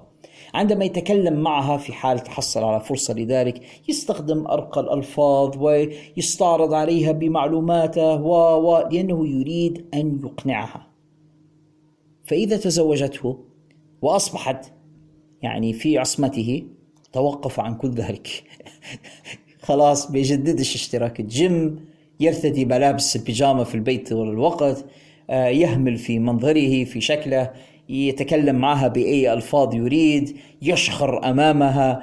آه، خلاص هو لم يعد بحاجة إلى التكلف هو حصل على ما يريده. فلماذا يبذل المزيد من المجهود من أجل إقناعها؟ طبعا هذا إذا كان هو شخص بلا مروءة، إذا كان عنده مروءة هو سيحافظ على جمال الصورة ويحاول إنه هو يرضي شركته في جميع الأوقات، لكن نحن نتكلم عن شخص ندل زي فينس ماكمان. بالتالي فينس ماكمان لم يعد بحاجة لخطب ودنا. فينس ماكمان لم يعد عليه أن يبذل شيء من أجل إنه هو يرضي الجمهور. فينس ماكمان يفعل ما يريد الآن. لقد قبض الثمن مقدما. وإذا لم يقبضه منا نحن فسوف يقبضه من غيرنا. هناك من هو مستعد لدفع مئات الملايين لفينس ماكمان مقابل أن يقوم باقتلاع خيامه والسيرك الخاص به ليذهب به إلى هناك إلى السعودية وتقديم العروض لديهم. هم يدفعون مقابل ذلك. يعني سواء نحن دفعنا أم لا الأمريكيون دفعوا أم لا وجد AEW وجد مش عارف من هو. لا يهم ما دام هناك من يدفع له الفلوس الفلوس فهو غير مهتم أن يقدم لنا شيء. فينس ماكمان سوف يغير هذه الطريقة إذا ما وجدت منافسة حقيقية. عندما كانت هناك نيران تحت مؤخرته في التسعينات عندما كان هناك اتحاد كبير ينافسه اسمه WCW فينس ماكمان كان لا ينام الليل في محاولة الابتكار وإبداع عروض وحركات وأشياء من أجل أن الناس تشاهده هو ولا تشاهد دبليو سي دبليو أما وقد زال دبليو سي دبليو أما وأي دبليو لا يقدم لدبليو دبليو تلك المنافسة التي نطمح إليها والتي كنا نتمنى وجودها في عالم المصارعة. AEW جيد ولكنه ليس ذلك المنافس القوي ل WWE أما والحال كذلك. ففينس ماكمان بإمكانه أن ينام قرير العين ينام ملء جفنيه ولا يهتم سوف يقبض الأموال التي يريدها غصبا عنا جميعا ويقدم العروض السيئة التي لا نريد مشاهدتها غصبا عنا جميعا واللي عاجبه عاجبه واللي مش عاجبه مش مهم لأن فينس ماكمان باع وروح هذا السبب الأول للمستوى الرديء الذي يقدمه WWE هذه السنة ومنذ فترة. سبب آخر من وجهة نظري هو ضعف النظام التطويري ل WWE وقد تكلمت عن ذلك مرارا وتكرارا. ال WWE كان قد ارتكب خطيئة كبرى عندما قضى على جميع الاتحادات الصغيرة التي كانت في الماضي تخرج له المصارعين النجوم الكبار. كان هناك اتحاد Stampede Wrestling في كندا الذي كان يملكه الراحل ستو هارت والذي من خلاله أخرج لنا الكثير من النجوم على رأسهم ابنه بريت The Hitman هارت كان هناك اتحاد AWA في مينيسوتا الأمريكية. هذا الاتحاد كان يديره عائلة غانيا في مينيسوتا. اتحاد قدم لنا نجوما كبارا مثل هالك هوجن وريك فلير وريكي ستيمبوت والكثير والكثير من النجوم. تيتو سانتانا غيرهم الكثير. هذا الاتحاد قضى عليه فينس ماكمان. كان هناك اتحاد رائع في ممفيس تنسي اتحاد CWA أيضا أخرج الكثير من النجوم. أندرتيكر ميك فولي جيف جاريت ستيف أوستن بدأ من هناك. الكثير من النجوم انطلقوا من هذا الاتحاد. قضى عليه فينس ماكمان. أستطيع أن يعني اقضي الحلقة كلها وأنا اتكلم عن هذه الظاهرة. فينس ماكمان قام بالقضاء على كل الاتحادات الصغيرة المحلية التي كانت موجودة في المناطق والولايات. بقضائها عليها. لم تعد هناك مزرعة تخرج له نجوم يستطيع أن هو يستثمر فيهم. وفي داخل اتحاده هو the WWE الذي كان في الماضي WWF لم يوجد نظام تطويري حقيقي. كان هناك اتحاد Florida Championship Wrestling لكنه سرعان ما قام بإلغائه حل محله ب NXT ثم قرر أن يقضي على NXT وكنا قد تكلمنا عن ذلك في حلقات وحلقات من هذا البودكاست. ويبدو بأن فينس ماكمان لا يؤمن بالنظام التطويري فينس ماكمان في آخر فرماناته التي أيضا كنا تكلمنا عليها في حلقات سابقة من هذا البودكاست قرر فينس ماكمان أن أفضل طريقة لجلب الأنظار إلى اتحاد WWE هو التعاقد مع celebrities مع شخصيات مشهورة مع رياضيين من مجالات أخرى football baseball basketball ملاكمين MMA fighters ممثلين. نجلب مثل هؤلاء الشخصيات. إلى الشاشة الناس يعرفوهم اللي من برا المصارعة فيهتمون بالمنتج بتاعنا ويشاهدونه. لكنه طلب تحديدا عدم التعاقد مع ناس لهم خبرة في عالم المصارعة. يا يا ناس وقفوا لي الكرة الأرضية نبي ننزل. بالفعل أريد أن أنزل. يعني أنا مثلا لو أريد إجراء عملية جراحية لا قدر الله سأطلب الذهاب إلى أكثر طبيب لديه خبرة. طبيعي سأطلب طبيب عنده خبرة في إجراء مثل تلك العمليات لأنه يريد أن تنجح. إذا كنت مثلا سيارتي معطلة وأريد إصلاحها هذا ذكرني بمشهد في في المناهل. سيارتي معطلة وأريد أن أصلحها. مش عارف إذا كان في حد معي من آه، محبي برنامج المناهل. إذا كانت سيارتي معطلة وأريد أن أصلحها فسأبحث عن ميكانيكي عنده خبرة في إصلاح السيارات ويعرف كيف يشخص العطل الموجود في السيارة ويصلحها لن أطلب من هاون لم يسبق له إجراء عملية جراحية أو لم يسبق له إصلاح سيارة أن يدخل على جسمي أو على سيارتي لكي يقوم بعملية الإصلاح وهو لا خبرة سابقة له. فينس ماكمان يريد أن يجلب ناس لم يسبق لهم المصارعة يضعهم في الحلبة ويجعلهم نجوما. مش عارف إن المنطق هذا كيف كيف يستقيم بالضبط ومش عارف لماذا بعض الناس تحديدا جمهورنا العربي مصر إن فينس ماكمان عبقري زمانه وبأن هذا راجل ناجح وراجل فاهم ومخترع ومبدع. هذا غباء سامحوني هذا غباء ما يفعله الآن هذا عبث. المفروض إنه هو يتعاقد مع مصارعين أنت اتحاد مصارعة الاتحاد اسمه WWE World Wrestling بعدين انت ضفت ال entertainment من عندك هي قبل كانت World Wrestling Federation wrestling is in the name. لديك المصارعة في الاسم. انت بحاجة إلى مصارعين. هذا إذا كنت تريد أن تنجح في عالم المصارعة. إذا تبي تسميه World Entertainment وانتهينا هذا موضوع آخر. لكن طالما أنت اتحاد المصارعة المفروض أن تجلب مصارعين. أما الحرص على جلب شخصيات من عالم الترفيه مرة مغني زي باد باني مرة ممثل زي مش عارف آه، جوني نوكسفيل آه، واحد آه، نكرة زي لوغان بول أو أخوه جيك بول أو whatever وتريد أن تدفع هؤلاء وتجعلهم نجوما في اتحادك على حساب المنطق وعلى حساب لعبة المصارعة. فهذا أمر يخص فينس ماكمان ولكن ما تفرضهاش علي أنا ك wrestling fan كشخص عاشق للعبة مصارعة المحترفين وتقنعني بأن العرض الذي يقدمونه مصارعة. لا العرض الذي يقدمونه entertainment العرض الذي يقدمونه هراء تشقليب ولكنه ليس مصارعة. هذا وجهة نظري. وبالتالي عدم وجود نظام تطويري يصنع مصارعين نجوم للمستقبل في هذا الاتحاد هو الذي يؤدي إلى النتائج التي نراها.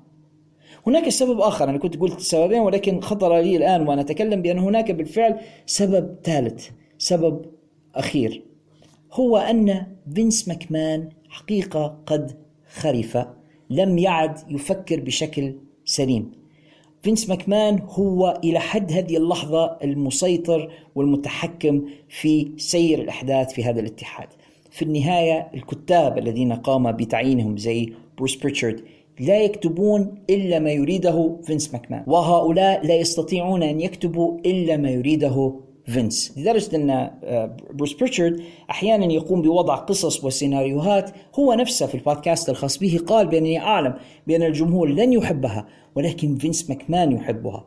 وقال بروس بريتشارد في أكثر من مناسبة عبر البودكاست الذي يقدمه بأنه في النهاية لا يهمه إلا الشخص الذي يقوم بالتوقيع على صكوكه على شيكاته. وبما أن فينس ماكمان من هو يمتلك القلم ويقوم بالتوقيع على الشيك فأنا أكتب ما يريده فينس. بالتالي إحنا نشوفه في قصص آه، هزلية هرائية لا تمت إلى الواقع بصلة. حتما نحن الجمهور الأصغر سنا أنا أزعم بأنني على الأقل أصغر سنا من فينس ماكمان لا أستطيع الانسجام مع هذه القصص لا أجد نفسي فيها. يعني اسم زي اسم بوتش الذي أطلقه على بيت دن على سبيل المثال يبين لك هذا السن. الذي ينتمي إليه فينس ماكمان. لأن الاسم هذا كان يعني موجود في الأفلام القديمة أفلام الأربعينات. تجد شخصيات اسمها بوتش أنا أذكر واحد من القطط في توم جيري الحلقات القديمة واحد من القطط الذي كان يتنافس مع توم اسمه بوتش. يعني شوف أنت توم جيري كانت مديورة في الأربعينات. يعني هذا يبين لك المرحلة السنية التي ينتمي إليها فينس ماكمان. عندما فينس ماكمان يقرر أن يغير آه، شخصية والتر إلى جندي نازي ويسميه جونتر. يبين لك إن فينس ماكمان ما زال عايش في مرحلة الحرب العالمية الثانية. فينس ماكمان لا ينتمي إلى الزمن الذي نعيش فيه. فينس ماكمان لا يشاهد التلفزيون فينس ماكمان لا يتابع المسلسلات وال pop culture لا يفهم ثقافة وميول الجمهور الذين يتلقون المادة التي يقدمها. وهذا موضوع خطير للغاية. إذا كان ال content creator أو صانع المحتوى لا يفهم ماذا يريد جمهوره فهو لن يقدم لهم المحتوى المناسب. وهذا ما يحصل من فينس ماكمان. وللأسف الشديد الذين يحيطون به يخافون أن يقولوا له بأن ما تفعله خطأ لأنهم إذا قالوا له ذلك سيقول لهم you're fired. سينهي عقودهم ويطردهم. وبالتالي فالجميع يخشى ألا يتلقى الشيك الخاص به وتكلمت الآن عن بروس بيتشارد فيسكتون ويبتلعون كرامتهم ويتركون هذا الرجل الخرف يقود هذه الشركة إلى الهاوية. نرى نجوما كبارا يمتلكون كافة مقومات المصارعة النجم. زي فين بالر تكلمت عليه في بداية هذه الفقرة. لا يجدون لهم مكانا في رسل مانيا في حين نرى celebrities وشخصيات لا, لا علاقة لها بعالم المصارعة تصارع. نجد قصص لا تمت إلى الواقع بصلة يتم الدفع بها ووضعها كقصص رئيسية في وقت أن المصارعين يريدون أن يرووا حكايات أخرى. سمعنا إلى القصص التي رواها جون ماكسلي عندما غادر الدبليو دبليو وكيف أنه كان خلاص يعني يضرب رأسه على الحائط من العبث ومن من الهراء والسخف الذي كان يطلب منه القيام به في الدبليو دبليو. الأمر الذي دفع به إلى أن ترك الاتحاد. وغيرهم من النجوم يتركون الاتحاد. هذا كله بسبب تصلب وتعنت فينس ماكمان. فينس ماكمان الذي لا مانع لديه من أن يضع ابنه ابنه اللي مش مصارع ابنه اللي سنه فوق الخمسين سيضعه في رسل مانيا على حساب نجوم كبار لا يستطيعون الظهور على العرض. ثم يأتيني أحدهم ويلومني ويقول لي أنت متحامل على الدبليو دبليو أنت إي دبليو fan أنت لا لا. أنا لست اي دبليو fan قلتها في هذا البودكاست وأعيدها وسأقولها في كل حلقة. I'm a wrestling fan. أنا مشجع للعبة مصارعة المحترفين. أنا مش مشجع لاتحاد معين. أنا مش متابع لاي دبليو فقط أو لدبليو دبليو فقط أو لام ال دبليو فقط أو لأي اتحاد بعينه فقط. أنا أحب لعبة المصارعة. عندما أجد اتحاد مصارعة يقدم لي بروفيشنال wrestling. سأتابع ذلك الاتحاد وسأحبه. إذا رأيت في المقابل اتحاد يقوم بتشويه هذه اللعبة وتسخيفها وتسفيهها وجعلها تبدو تافهة للجمهور خاصة الجمهور اللي ما هواش منتمي للعبة زينا هنا أغضب وغضبي هذا ليس لأنني لا أحب الشركة في ذاتها ولكني أكره ما يقومون به. الدبليو دبليو اي عندما كان WWF The World Wrestling Federation كنت من أكبر مشجعينهم في الثمانينات والتسعينات. وكنت مهووس بالشيء الذي كانوا يقدمونه. ولكن مع انحدارهم رويدا رويدا حتى وصولهم إلى النقطة التي وصلوا إليها الآن من الصعب أن ندافع عن هذا المحتوى. الدبليو دبليو إي كان لديهم NXT وكان هذا في رأيي آخر أمل لهذا الاتحاد. NXT كان هو النظام التطويري داخل الاتحاد الذي كان بإمكانه تقديم نجوم إلى هذا الاتحاد.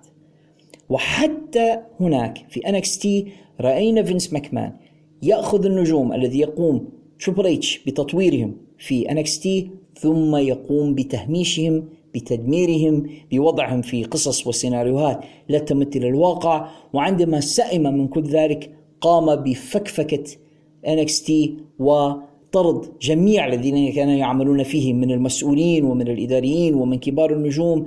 الأمر الذي أودى في النهاية بقائد NXT ومؤسسه تريبل اتش إلى الإصابة بسكتة قلبية الامر الذي أدى إلى اعتزاله المصارعة.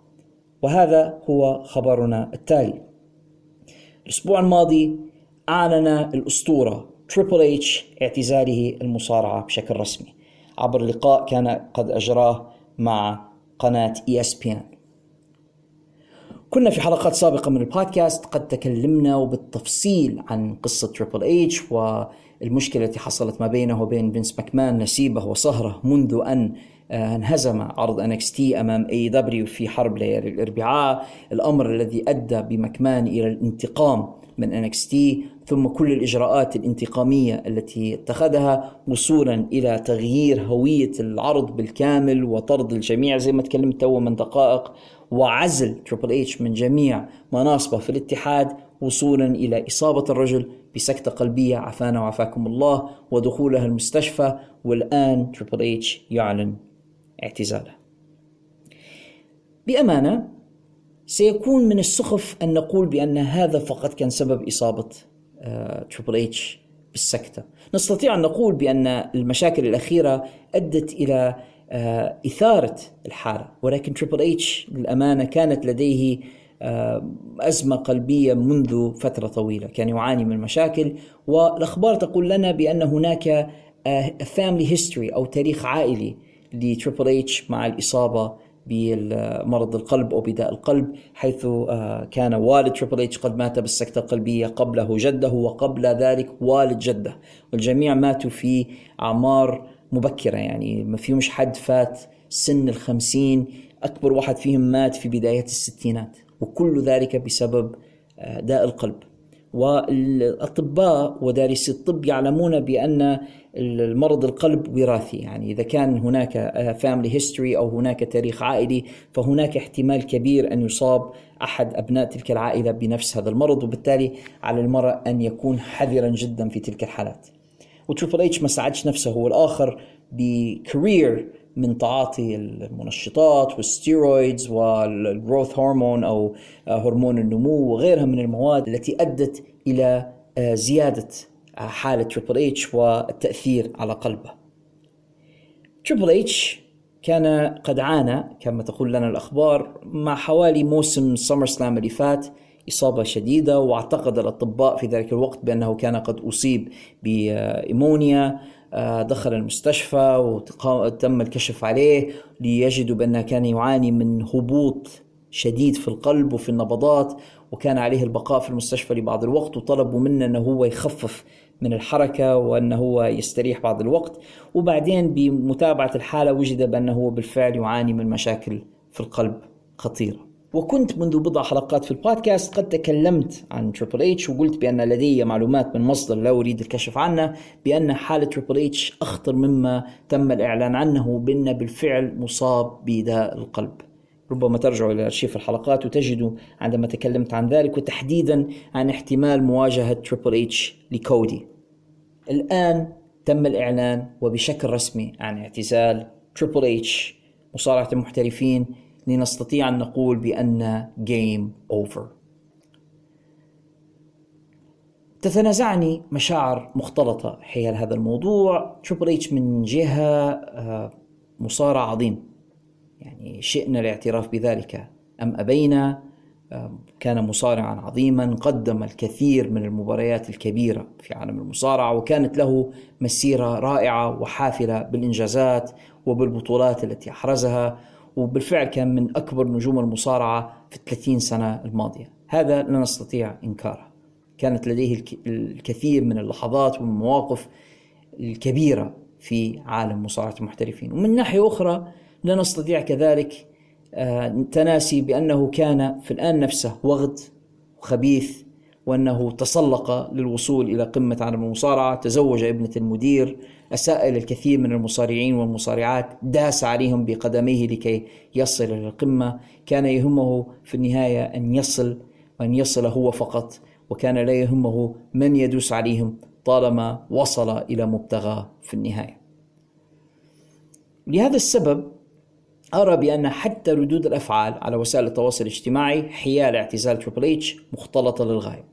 هناك أناس يبدون الكثير من الحزن وكثير من الأسى على اعتزال هذا النجم وهناك آخرون يظهرون الشماتة فيه بسبب إصابته للمرض. أنا شخصيا لا أشمت في أحد بالعكس أنا لا أتمنى المرض لأي إنسان ومرض القلب بالذات مرض آه، خطير. وأنصح بهذه المناسبة مستمعي البودكاست إذا كان أي حد حاس بأي أعراض أن يذهب مبكرا للكشف عن ذلك. لأن الكشف المبكر يساعد ويمنع تفاقم مرض القلب. هناك كثير من الناس يعانون من أعراض ويتجاهلونها ويتركون الأمر يتفاقم إلى أن يصبح الأمر خارج عن السيطرة. إذا كان من يستمع إلى هذه الكلمات يعاني من أي أعراض لا تتردد في الذهاب إلى الطبيب والكشف المبكر لأن الكشف المبكر قد ينقذ حياتك. نعود لموضوعنا. أنا لا أتمنى المرض لأي إنسان حتى لو كان تريبل اتش ولكن لا أعتقد بأن تريبل اتش بحاجة إلى كل تلك الشفقة وإلى كل ذلك الرثاء. يعني أنا شفت بعض الدبليو دبليو رسلرز يتكلموا عليه على تويتر وفي وسائل التواصل وداروا له حتى آه، يعني الفقرات في برامجهم ويتكلموا عليه وكذا وكأنه مات. هو لو ما ماتش لم لم يتوفى. تريبل اتش ما زال على قيد الحياة وهو سعيد جدا يعني. مليونير. يمتلك الكثير من الأموال. ومتزوج من ابنة المدير ستيفاني ماكمان ولديه ثلاثة أطفال آه، بسم الله ما شاء الله زي الورد. وسعيد ومبسوط ومستقبله مضمون ولا أعتقد بأنها ينقصه أي شيء يعني. وكان لديه مسيرة رائعة وحافلة قدم فيها الكثير. فاز ببطولة العالم 14 مرة. هذا غير البطولات الأخرى Intercontinental و European و Tag Team يعني لا لا يحضرني الآن عدد مرات فوزه بجميع تلك البطولات ولكن بطولات العالم فاز بها في ال WWE 14 مرة. ماذا يريد أكثر من ذلك؟ حقق بطولات عظيمة خاض مباريات رائعة. تريبل اتش فعل كل ما يريد في هذه في هذه الرياضة. بالتالي في سنه هذه 53 سنة أعتقد أنه من المناسب جدا أن يعتزل الآن وأن يستريح وأن يأخذ قسطا من الراحة وأن يستمتع بالأموال التي جناها وأن يقضي وقتا مع عائلته وأن يعيش حياة سعيدة. الموضوع أنا مش شايفه أبدا يدعو إلى الرثاء ولا الشفقة ولا الحزن ولا أي شيء. تريبل اتش حقق كل ما يريد. فهذا الرثاء وهذا الحزن الذي يظهره البعض وخسارة و The Game و... خلينا نكون صراحة. في نهاية مسيرته أصبحت مبارياته سيئة ومملة. يعني قبل حتى إعلان اعتزاله آخر مبارياته خلاص. يعني كان قد وصل إلى آه إلى آخر ما لديه يعني. مبارياته الأخيرة نتفكرها مع راندي أورتون ومباريات أخرى كانت مع باتيستا. كانت في منتهى السوء مملة طويلة آه لم يعد تريبل اتش الذي نعلم لم يعد تريبل اتش الذي شاهدناه في مباريات مع شون مايكلز أو في مباريات مع براين دانيلسون دانيال براين كما يدعوه البعض خلاص يعني تريبل اتش آه، قدم ما لديه. وأعتقد بأنه قد آن له أن يستريح وأن آه، يستمتع بما قد جناه. أنا مش شايف الموضوع يدعو إلى الحزن ولا يدعو إلى آه، الشفقة. تريبل اتش ليس بحاجة إلى الشفقة تريبل اتش بحاجة إلى الندم على الكثير من المصائب التي قام بها في مسيرته في عالم المصارعة وعليه أن يعتذر أعتقد لكثير من الناس الذين أساء إليهم وأن يأخذ العبرة والعظة من الأشياء التي فعلها والتي أضر بها بمسيرة الكثير من المصارعين عبر مسيرته هو. هذا رأيي أنا في قضية تريبل اتش خلينا ناخذ فاصل قصير أعزائنا المستمعين وعندما نعود منه سوف نجيب على أسئلتكم في فقرة حقيبة الرسائل.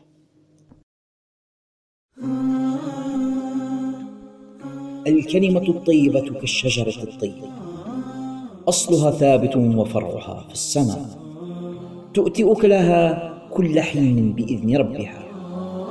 هكذا وصفها ربنا سبحانه وتعالى في محكم كتابه العزيز. والكلمة الطيبة صدقة. هكذا وصفها رسولنا الكريم صلى الله عليه وسلم في حديثه الشريف. فلنتفيأ ظلال تلك الشجرة ولنجني من ثمارها اليانعة علما نافعا وأمرا بالمعروف ونهيا عن المنكر وإصلاحا بين الناس. في بودكاست الكلمة الطيبة مع فضيلة الشيخ عادل عبود يأتيكم من خارج الصندوق للإنتاج الإعلامي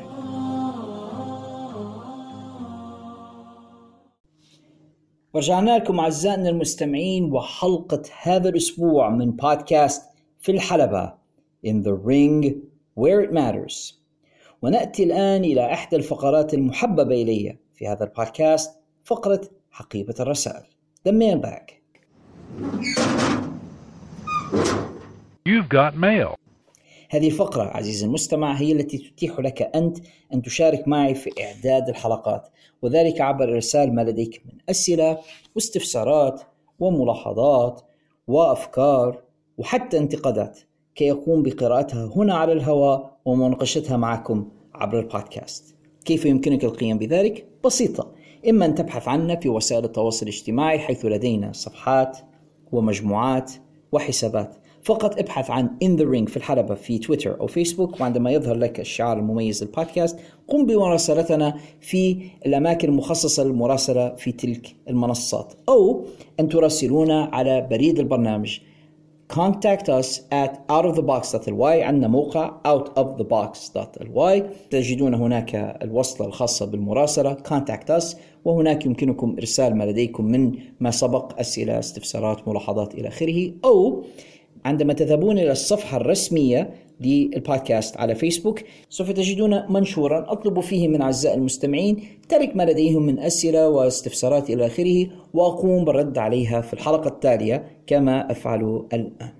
هذه المرة الفقرة سوف يسيطر عليها تقريبا بالكامل الشقيقان حسن وحسين عبد الله The Birthday Boys واللذين يحتفلان بعيد ميلادهما الثامن عشر.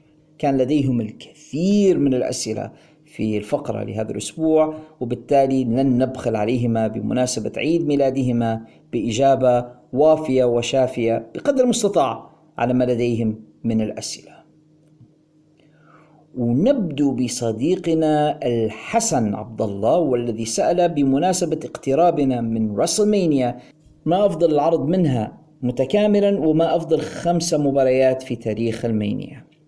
سؤالك جيد يا حسن آه، وأشكرك عليه. ولما تسألني عن أفضل مانيا وأفضل مباريات في مانيا فإن إجابتي سوف تفضح لك على طول المرحلة السنية التي أنتمي إليها أنا والتي يعني تبين بأنني آه، كبير شوية في السن. رسلمانياز اللي نحبها والمباريات اللي نحبها أغلبها تنتمي إلى السنوات القديمة الماضية.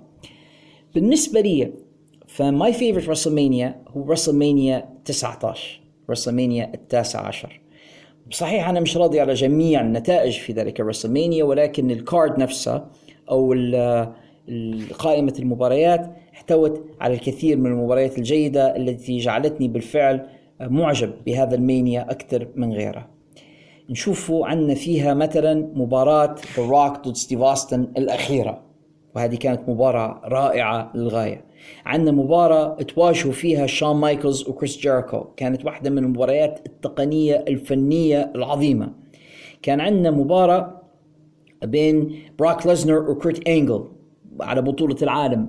واحدة من أجمل مباريات كيرت إنجل وواحدة من مباريات بروك ليزنر المميزة للغاية. هذول الثلاثة أنا شايفهم أفضل مباريات في هذا العرض بصراحة.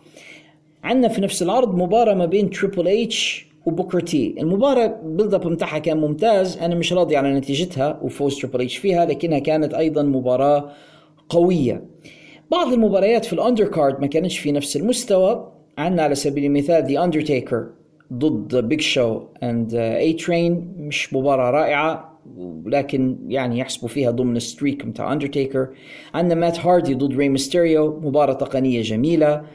في عندنا تشيف مورلي and لانس ستورم ومعاهم ذا دادلي بويز ضد كين وروب فان دام كانت أيضا مباراة مسلية.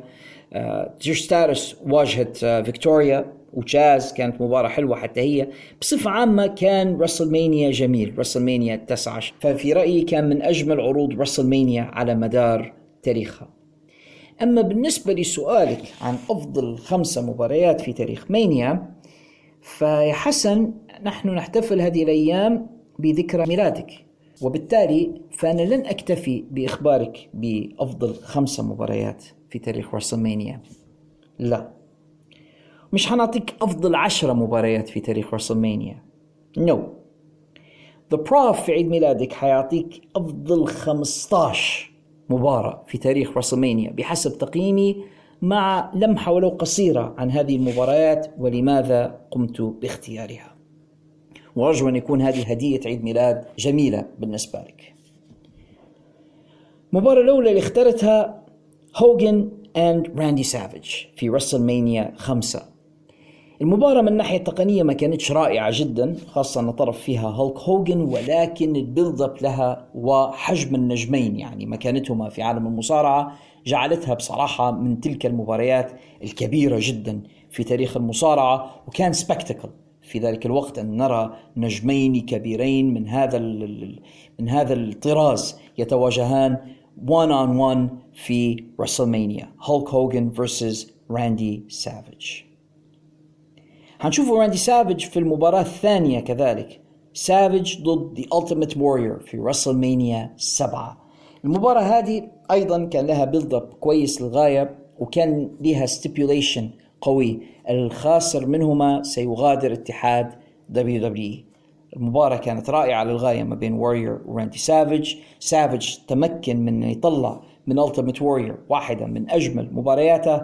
مباراة كانت قوية للغاية فاز فيها في النهاية The Ultimate Warrior. خرج منها راندي سافيج خاسرا وبالتالي كان عليه مغادرة الاتحاد والمباراة انتهت بلقطة عاطفية جميلة للغاية عندما عادت إليزابيث إلى الدبليو دبليو وعانقت زوجها راندي سافيج واصطلحت معه وسامحته وكان الجمهور يبكي وكان هناك الكثير من العواطف في نهاية المباراة. المباراة تقنيا مش رائعة ولكن المنظر المشهد الذي رأيناه جعلنا نتعلق بهذه المباراة ونحبها للغاية. سنرى Warrior وهوغن في المباراة الثالثة. كانت مباراة كبيرة ما بين عملاقين. هولك هوغن Ultimate Warrior راسلمانيا 6 على بطولة ال WWF أيضا مباراة ليست تقنية وفنية عالية ولكن كل شيء آخر كان عظيما. التعليق آه، المكان اللي كانوا فيه The SkyDome في تورونتو كندا برسل مانيا 6 آلاف الجماهير أعتقد فاق العدد آه، أو أو كاد سبعين ألف مشاهد. آه، كل شيء أعطانا إحساس بأن هذه مباراة ملحمية أسطورية كبيرة. انتهت بفوز The Ultimate Warrior على هولك هوجن ولكن يعني بطريقة ملحمية لا تنسى واحدة من المباريات المحفورة في ذاكرتي. سنذهب إلى رسلمانيا ثمانية للمباراة الرابعة على قائمتي. بريت The Hitman هارت والذي سيتكرر اسمه كثيرا في هذه القائمة يتحدى Rowdy رادي بايبر على بطولة The Intercontinental Championship. الجميل في هذه المباراة بأنها أول مرة شخصيا أرى رادي بايبر في مباراة يظهر فيها مهاراته التقنية.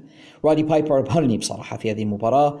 قدم مستوى تقني لم نكن معتادين عليه وهذا لأنه كان مع بريت هارت الذي استطاع أن يقوده إلى مثل هذه المباريات. المباراة كانت جميلة في آه، ملعب مفتوح شاهدنا فيها الكثير من الحركات الفنية ما بين المصارعين اللي كانوا الاثنين faces في القصة. يعني ما كانش واحد heel وواحد face ولكن كان كنا نشاهد face ضد face وهذا آه، كان نادرا في ذلك العصر.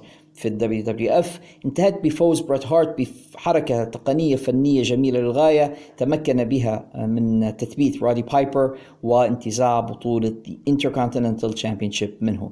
مباراة جميلة للغاية. نصل الآن إلى مباراة أحد طرفيها أيضا سوف نراه كثيرا في هذه القائمة. HBK شون مايكلز ضد Y2J كريس جيريكو هذه من رسلمانيا التاسع عشر التي كنت أشرت إليها منذ قليل عندما أعطيتك أفضل رسلمانيا من وجهة نظري. A perfect match. uh, مصارعان متشابهان في الكثير من المزايا والسمات. في ذاك الوقت كان كريس جيريكو أقل وزنا ومحافظ على لياقته أكثر وكان في تلك الفترة يتشبه كثيرا بشون مايكلز في أسلوبه وطريقته في المصارعة. رأينا ما بين الرجلين HBK and كريس جيريكو واحدة من أجمل المباريات التقنية التي دامت لأكثر من 22 دقيقة قدم فيها جميع صنوف المصارعة بطريقة رائعة. انتهت بفوز شون مايكلز ولكن بعد الخسارة خسارة كريس جيريكو مد يده لمصافحة شون وإظهار احترامه إلا أنه غدر به ووجه إليه ضربة غادرة لتنتهي المباراة بوقوف كريس جيريكو فوق جسد آه، شون مايكلز المرمى على الأرض وليرفع يده كأنه هو الذي فاز مع أنه خسر في المباراة لكنها كانت 5 star match بتقييم أي خبير واحدة من أجمل المباريات من وجهة نظري في رسلمانيا يعود شان مايكلز إلى القائمة من جديد في مباراة مع كيرت أنجل في رسلمانيا 21 ماذا أستطيع أن أقول؟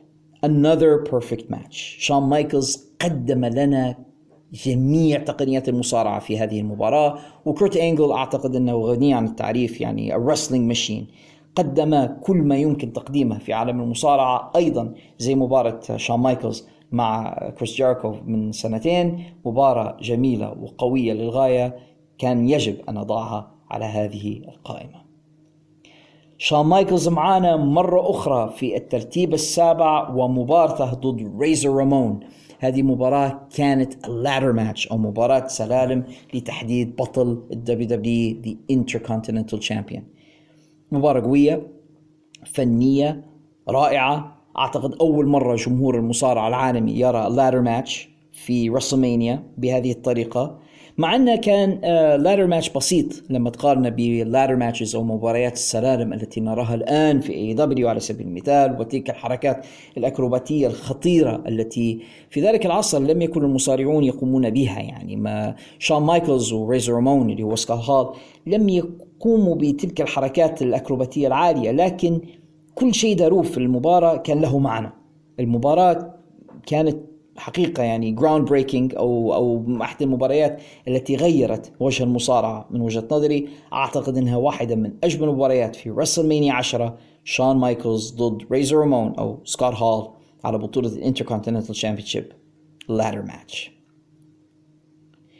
نذهب أيضا إلى رسلمانيا 10 ومباراة الافتتاح فيها. بريت ذا هيتمان هارت ضد شقيقه اوين هارت مباراة قصيرة مش طويلة للغاية وكانت في افتتاح العرض وخسر فيها بريت هارت لحساب شقيقه أوين لكنهما في تلك المباراة قدما لنا. وجبة مصارعة جميلة وسريعة وكان فيها الكثير من الحركات التقنية الفنية العالية. أعتقد أنه كان من المنصف أن تحرز الترتيب الثامن على قائمتي. احترت كثيرا في الترتيب التالي الترتيب التاسع على القائمة. بين عد عدد من المباريات وكان الكثير من المباريات تأتي إلى ذهني وتذهب وكنت يعني حاير فيها وبعدين في الأخير استقر رأيي على مباراة هولك هوجن ضد ذا روك في رسلمانيا الثامن عشر. سبب اختياري للمباراة ببساطة أن فيها هولك هوجن وفيها ذا روك يعني مباراة كبيرة في رسلمانيا أيضا ذا سكاي دوم في تورونتو آه، بعد 12 سنة مباراة هوجن وورير في نفس المبنى. It was a spectacle. كان مظهر غريب إن ترى ذا روك نجم كبير صعد ضد هوجن نجم كبير نازل. كأنه كان تسليم راية ما بين المصارعين وكان من أغرب ما فيها أن الجمهور الكندي هناك انقلب على ذا روك القصة وال build up ذا روك كان المفروض هو الطيب وهوجن كان الشرير. انقلب الجمهور على ذا روك ودعموا هولك هوجن كان يعني من اللقطات الغريبة للغاية. كان الجمهور كله يدعم هولك هوجن مع أن هولك هوجن المفروض بحسب القصة والسيناريو التي كانوا يرونها المفروض إنه هو كان الشرير في هذه القصة. المباراة كانت حلوة ما بين الاثنين، ما نقدرش نقول إنها تقنيا أو فنيا كانت عالية زي بعض المباريات الأخرى على القائمة لأن طرف فيها هولك هوجن طبعا وذا روك هو الآخر ليس مصارعا رائعا على أي حال آه، من وجهة نظري على الأقل، لكنها كانت مباراة تستحق أن تكون على القائمة بسبب آه، مكانة من فيها و كونها من مباريات الرئيسية في رسلمانيا الثامن عشر. في الترتيب العاشر على القائمة مباراة شون مايكلز تريبل اتش ضد كريس بانوا في رسلمانيا 20 لتحديد بطل الدبليو دبليو اي كانت كاملة زي ما هي ولكن دبليو دبليو خافوا من انعدام آه، اهتمام الجمهور بكريس بانوا اللي كان وقتها مغمور نسبيا. فأحبوا أن يضعوا اسم كبير آخر في المباراة فوضعوا شون مايكلز فيها إلى جوار تريبل اتش ليجعلوها مباراة ثلاثية. ونتفكر في ذاك الوقت أن تلك الإضافة أثارت استياء جمهور المصارعة حول العالم. ولكنها إضافة آه، حسنت من المباراة ولم تسئ إليها. المباراة كانت رائعة في كل تفاصيلها من المستحيل أن تجدها الآن على أي من وسائل التواصل أو على يوتيوب. ولكن إن حظيت بالفرصة لمشاهدتها لن تندم. مباراة جميلة للغاية ونهايتها كانت درامية ومؤثرة بفوز كريس بانوا يصبح بطل الدبليو دبليو إف بعد الصعود آه، استمر 18 سنة وهو يحاول الوصول إلى القمة. آه، المشهد النهائي للمباراة عندما وقف كريس بانوا وصديقه إدي جريرو في منتصف الحلبة وكل منهما رافع الحزام الذي كان قد فاز به. في رسلمانيا 20 وقصاصات الورق الملونة الكنفتي تتساقط عليهما من السقف وهما يبكيان والجمهور يبكي. واحدة من المشاهد الأيقونية التي ستبقى محفورة في ذاكرتي ما حييت كان مشجع للمصارعة. وبصراحة كانت واحدة من الحاجات اللي صعبت علي كثيرا تقبل نهاية كريس بانوا المأساوية. نصل الآن يا صديقي حسن إلى التوب five على القائمة ونبدو من الرقم 11 على القائمة متاعي اللي هو بيكون يعني بالتصاعدي حنتكلموا على خمسة أربعة ثلاثة اثنين آخر واحد حيكون أفضل مباراة في تاريخ رسلمانيا. فالترتيب الخامس من ال top five عندنا مباراة راندي سافيج ضد ريكي ذا دراجون ستيمبوت رسل مانيا ثلاثة. أنصح أي محب للمصارعة أن يرجع ويشاهد تلك المباراة. المباراة هذه كانت ال blueprint أو المخطط الذي تبعه فيما بعد جميع المصارعين الفنيين والتقنيين من لدن بريت هارت ايدج يو كل هؤلاء قلدوا هذا النموذج لتقديم مباريات كبيرة في رسلمانيا. قبل ذلك كان ال style المتبع اللي هو طريقة العمالقة. آه، زي أندرو ذا جاينت كينج كونغ باندي هولك هوجن مباريات البطيئة واللي يتمتع فيها المصارعون بالقوة البدنية ولم تكن فيها الكثير من الدراما. هذه مباراة سافج ضد ستيمبوت كانت أول مرة نرى الحركات الفنية والتقنية والطيران والفنيات إضافة إلى الدراما والقصة في الحلبة. مباراة جميلة للغاية بين سافج وستيمبوت perfect match فيهاش ولا غلطة فيهاش ولا botch آه، الفضل في ذلك بعد الله سبحانه وتعالى. طبعا يعود إلى دقة راندي سافج في التخطيط لهذه المباراة إلى درجة يعني فيها الكثير من الهوس. حتى أن ستيم بوت يروي الكثير من القصص الطريفة عن استعداديات راندي سافج لهذه المباراة. هي الترتيب الخامس على قائمة ال top five لرسلمانيا. الرابعة على قائمتي أوستن ضد روك في رسلمانيا السابع عشر. كان أوستن وروك قد تواجها في ثلاثة رسلمانياز 15 و17 و19 شخصيا في رأيي مباراتهما في رسلمانيا 17 كانت الأجمل ما بين آه الثلاثة. فاز فيها ستيف أوستن مباراة قوية جدا ما بين الخصمين الندين لبعضهما.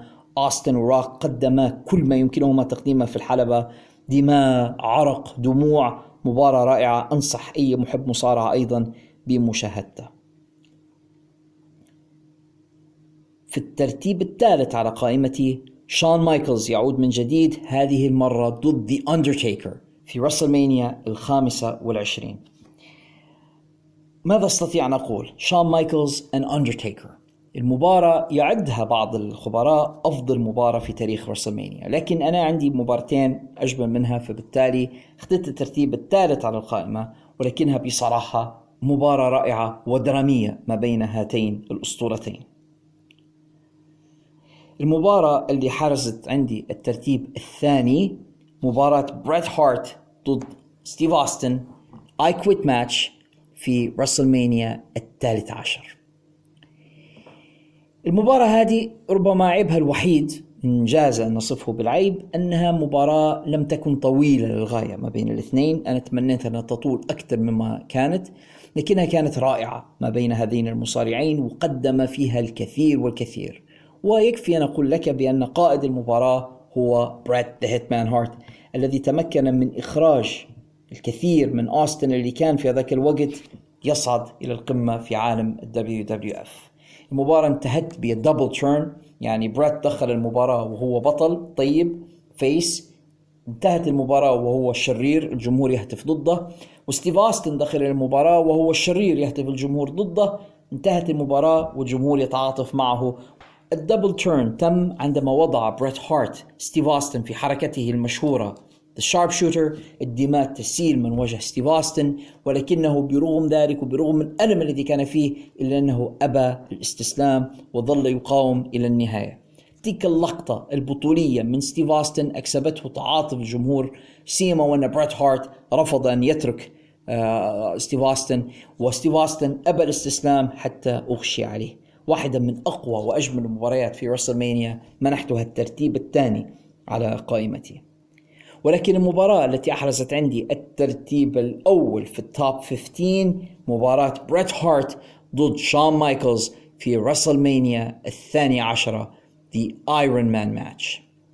مباراة الرجل الحديدي وماذا أستطيع أن أقول؟ بريت هارت شون مايكلز أعطيناهم ساعة ليتصارعوا فيها. وانظروا ماذا كانت النتائج. مباراة كلاسيكية.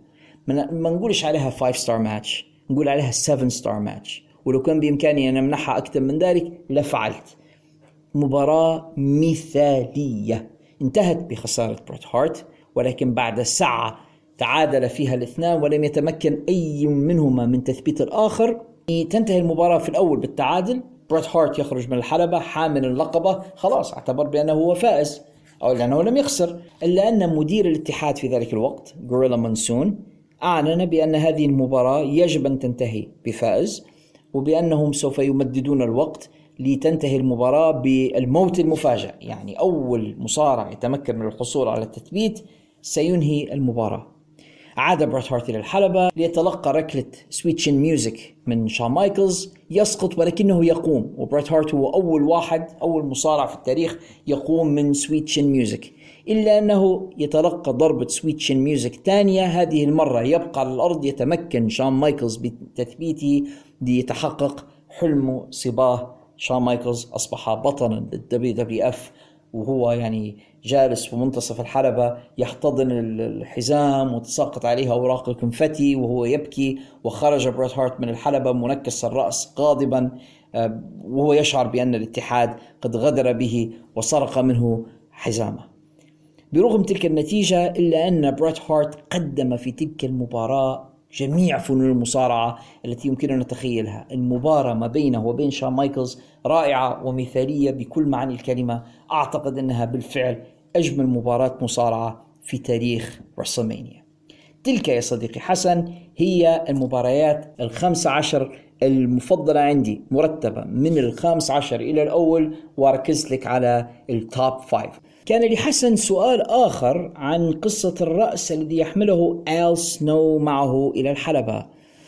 آه كيف أجاوب هذا السؤال يا صديقنا حسن؟ آه يكفي أن أقول لك بأن الموضوع كان عبارة عن مزحة سخيفة من ال WW ويحمل آه، إيحاء غير مؤدب. يعني الرأس يرمز إلى موضوع آخر يعني كلمة head أو الرأس التي كان يحملها معه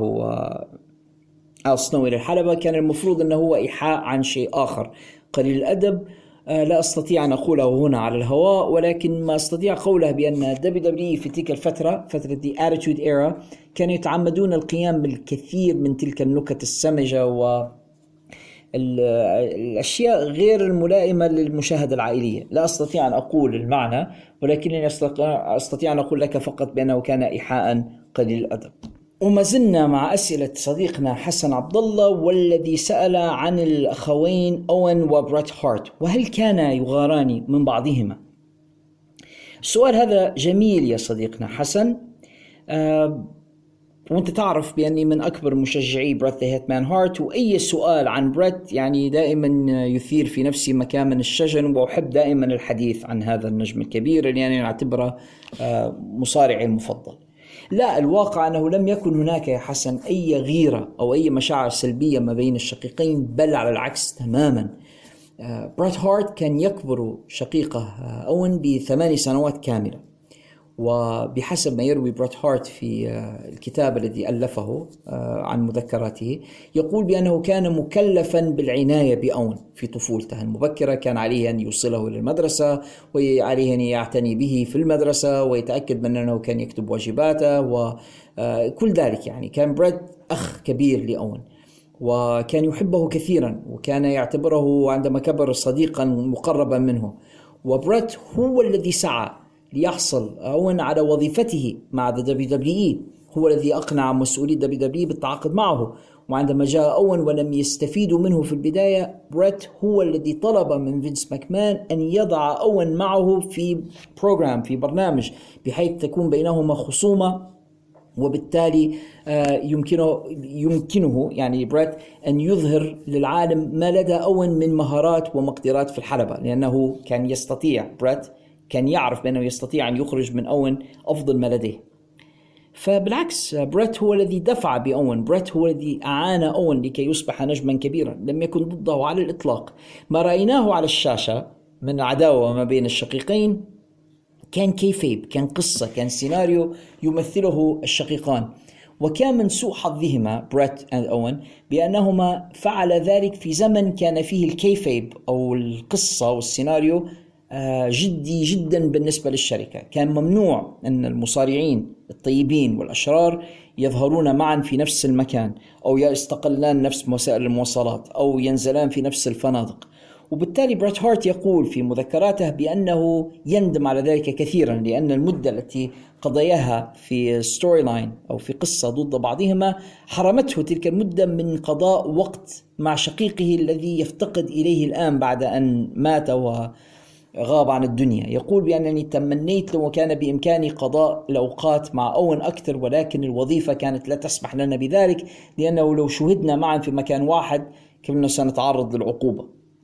ومن القصص الطريفة التي تروى في هذا الباب ويبين لك مدى حرص المصارعين بريت and أوين على أنهما يحافظان على ال kayfabe وعلى القصة. أن بريت وأوين كانا في أحد المطارات وكانت عندهم رحلة متأخرة طائرة تأخرت. فظل كل منهما جالسا بعيدا عن الآخر في في قاعة الانتظار في المطار ولساعات طويلة. وبعدين يبدو بأن طبعا إحنا نتكلم على العصر ما فيش موبايلات يعني وإلا كان بإمكانهما التخاطب بالموبايل. لكن أو أو ال texting يعني كان كل كان بإمكان أحدهما أن يبعث للآخر text. ولكن قام أون من مكانه ومشى ناحية بريت وهمس له ببضع كلمات يعني آه، قال له شيئا. هنا يخرج إليهما آه، ضباط الأمن في المطار اللي كانوا يراقبوا فيهم بالكاميرات. خرجوا إليهم آه عرفنا عرفنا بأنكما لستما يعني على على خلاف. أنتم مش متعاركين مع بعضكم حقيقة. أنتما يعني متصادقين وكل شيء وهذه مجرد قصة.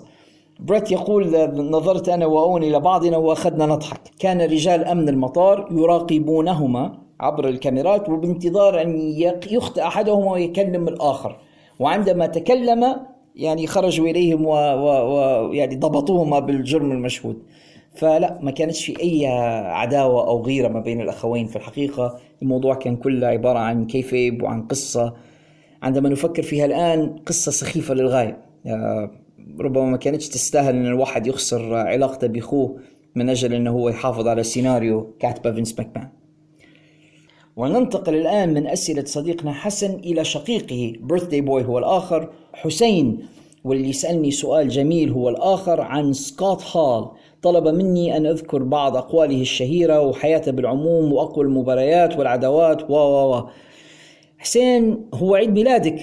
لكن الأسئلة هذه تتطلب حلقة كاملة من البودكاست.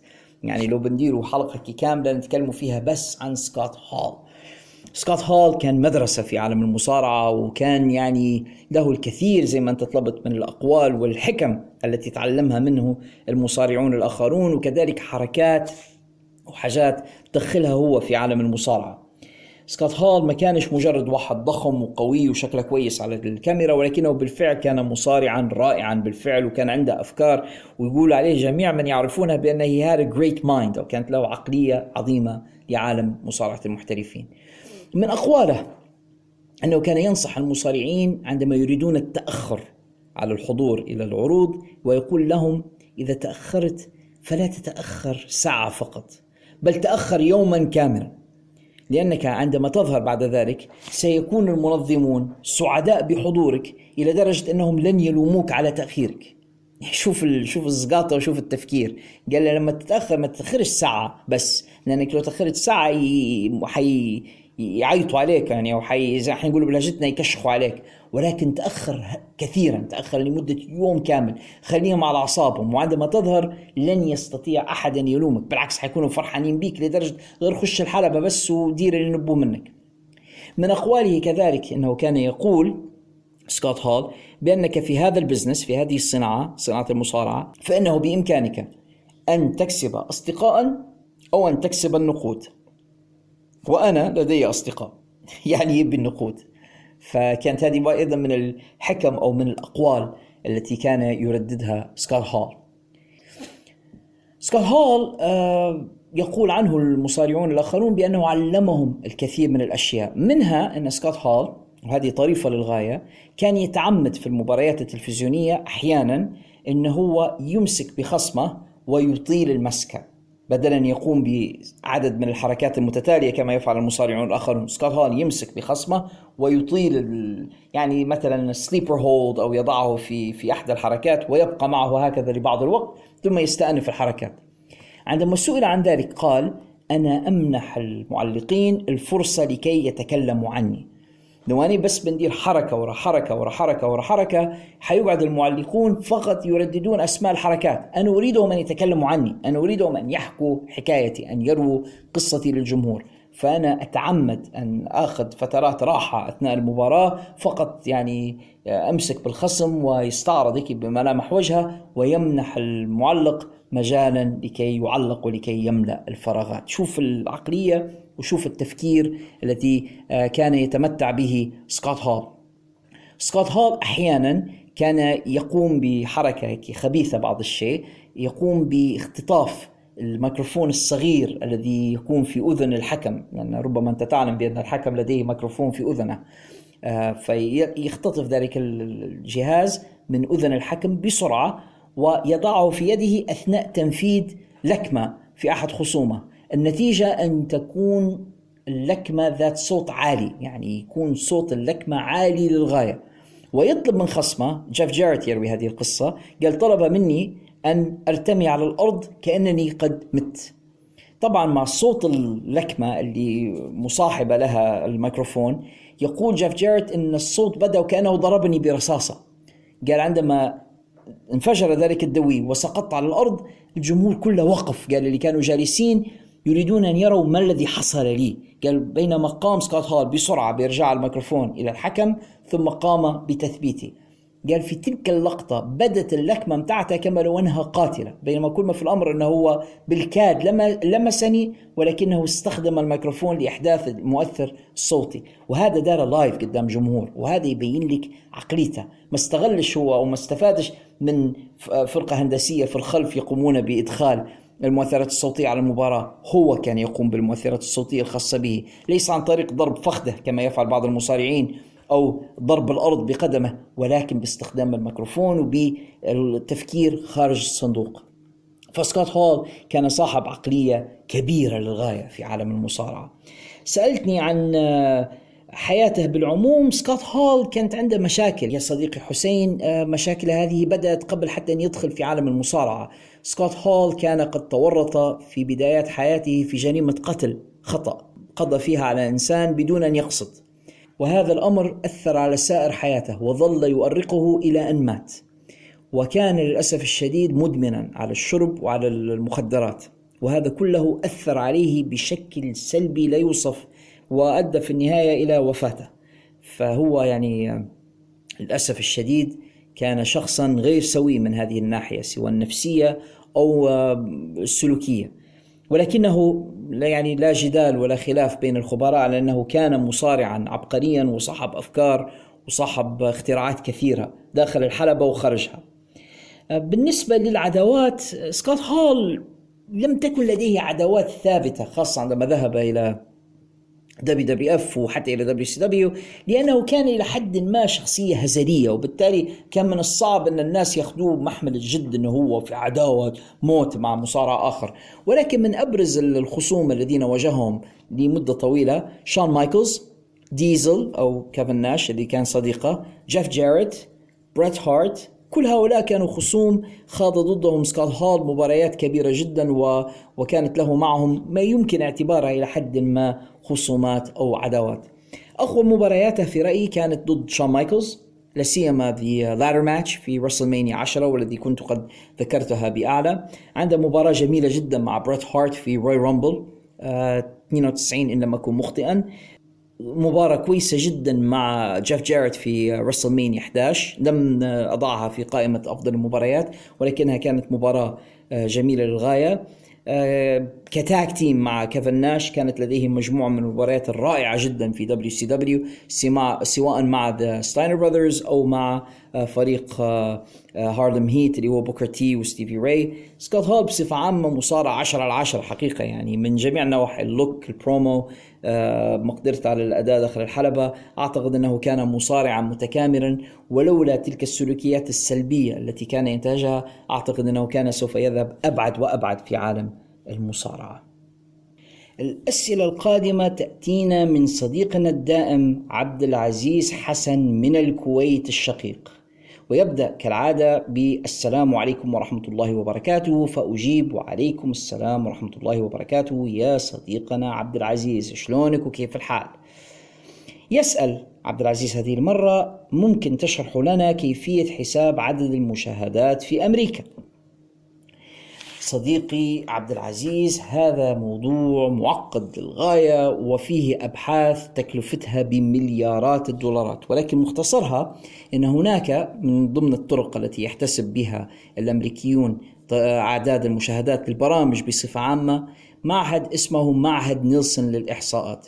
نيلسون هؤلاء لديهم متطوعون عينات عشوائية من المجتمع الأمريكي متطوعون من أعمار مختلفة ومن فئات سنية وشرائح اجتماعية مختلفة وشرائح تعليمية وإلى آخره بطريقة جدا منظمة بحيث تكون لديهم مرآة للمجتمع الأمريكي مصغرة.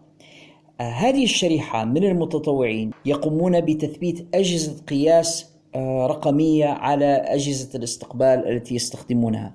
وهذا طبعا بإذنهم تماما آه، وبرضاهم بحيث يكون الأمر ضمن اتفاقية مع معهد نيلسون.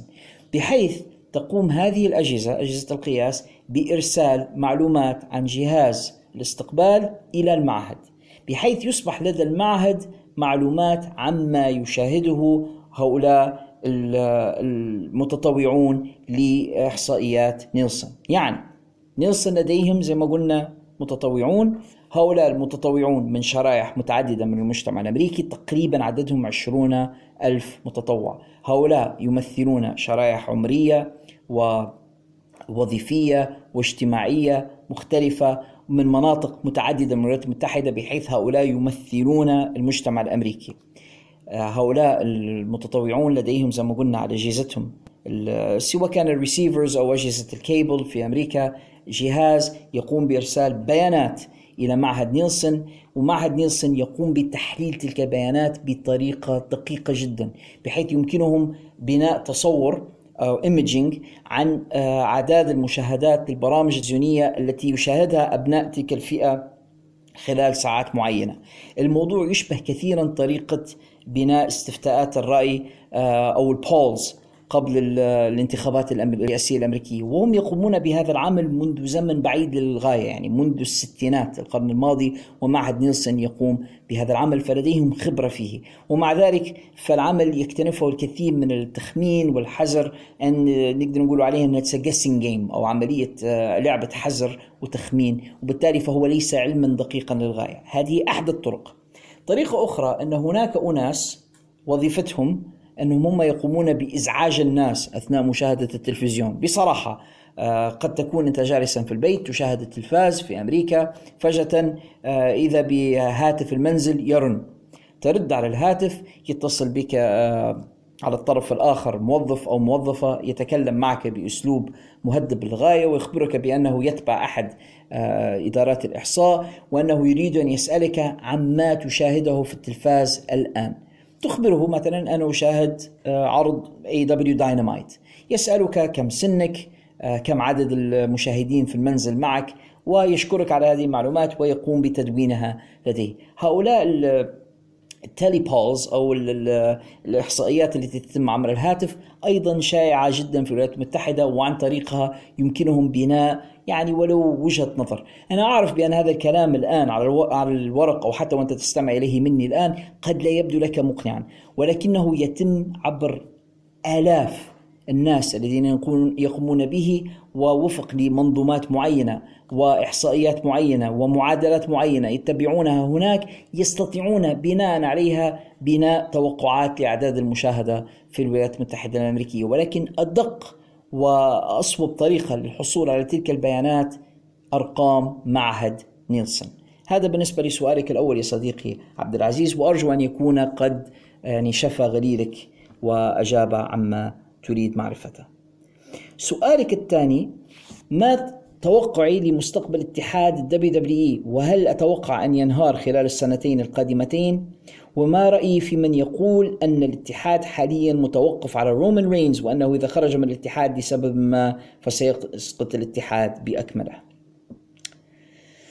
لا يا صديقي يا عبد العزيز لا أعتقد بأن WWE سوف ينهار خلال السنتين المقبلتين. أنا أعتقد صراحة بأن WWE سوف يباع قبل سنة 2025 أعتقد بأن WWE ستنتقل ملكيته إلى كيان آه، إعلامي آخر ربما إلى ديزني أو إلى NBC أو إلى فوكس.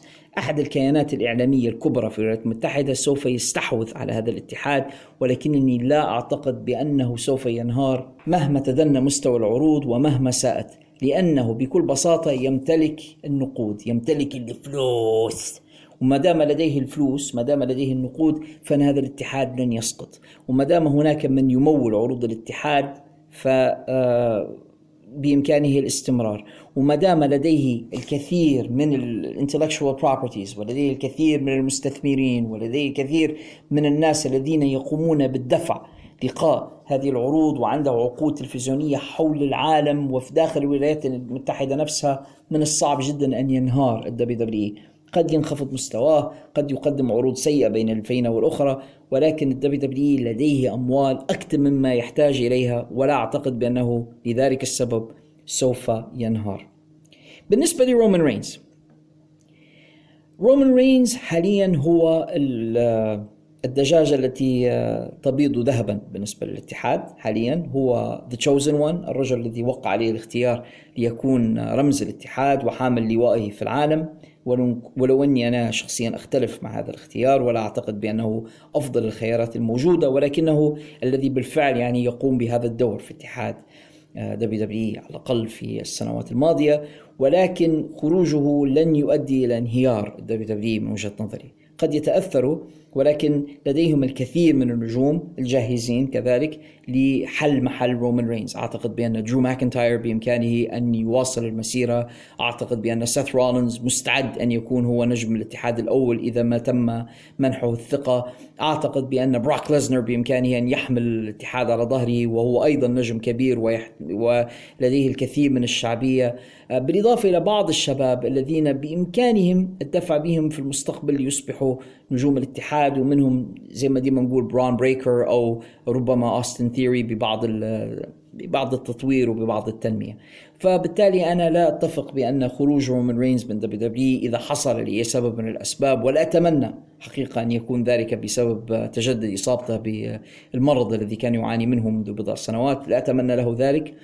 آه، إذا خرج من الاتحاد لأي سبب لا أعتقد أن WWE سينهار ولكنه قد يتأثر نعم خاصة في دولنا العربية التي بها الكثير من عشاق رومان رينز ولكن لا أعتقد بأن ال WWE سينهار لغيابه. أعتقد بأنهم سيتحورون ويتغيرون وفقا لذلك وسيتمكنون من الاستمرار. ولا أدل على ذلك من استمرار ال WWE بالرغم من إصابة ستيف أوستن منذ سنوات عندما كان ستيف أوستن هو عماد الاتحاد وبدا كأن ال WWE سينهار بدون ستيف أوستن ولكنه لم ينهر.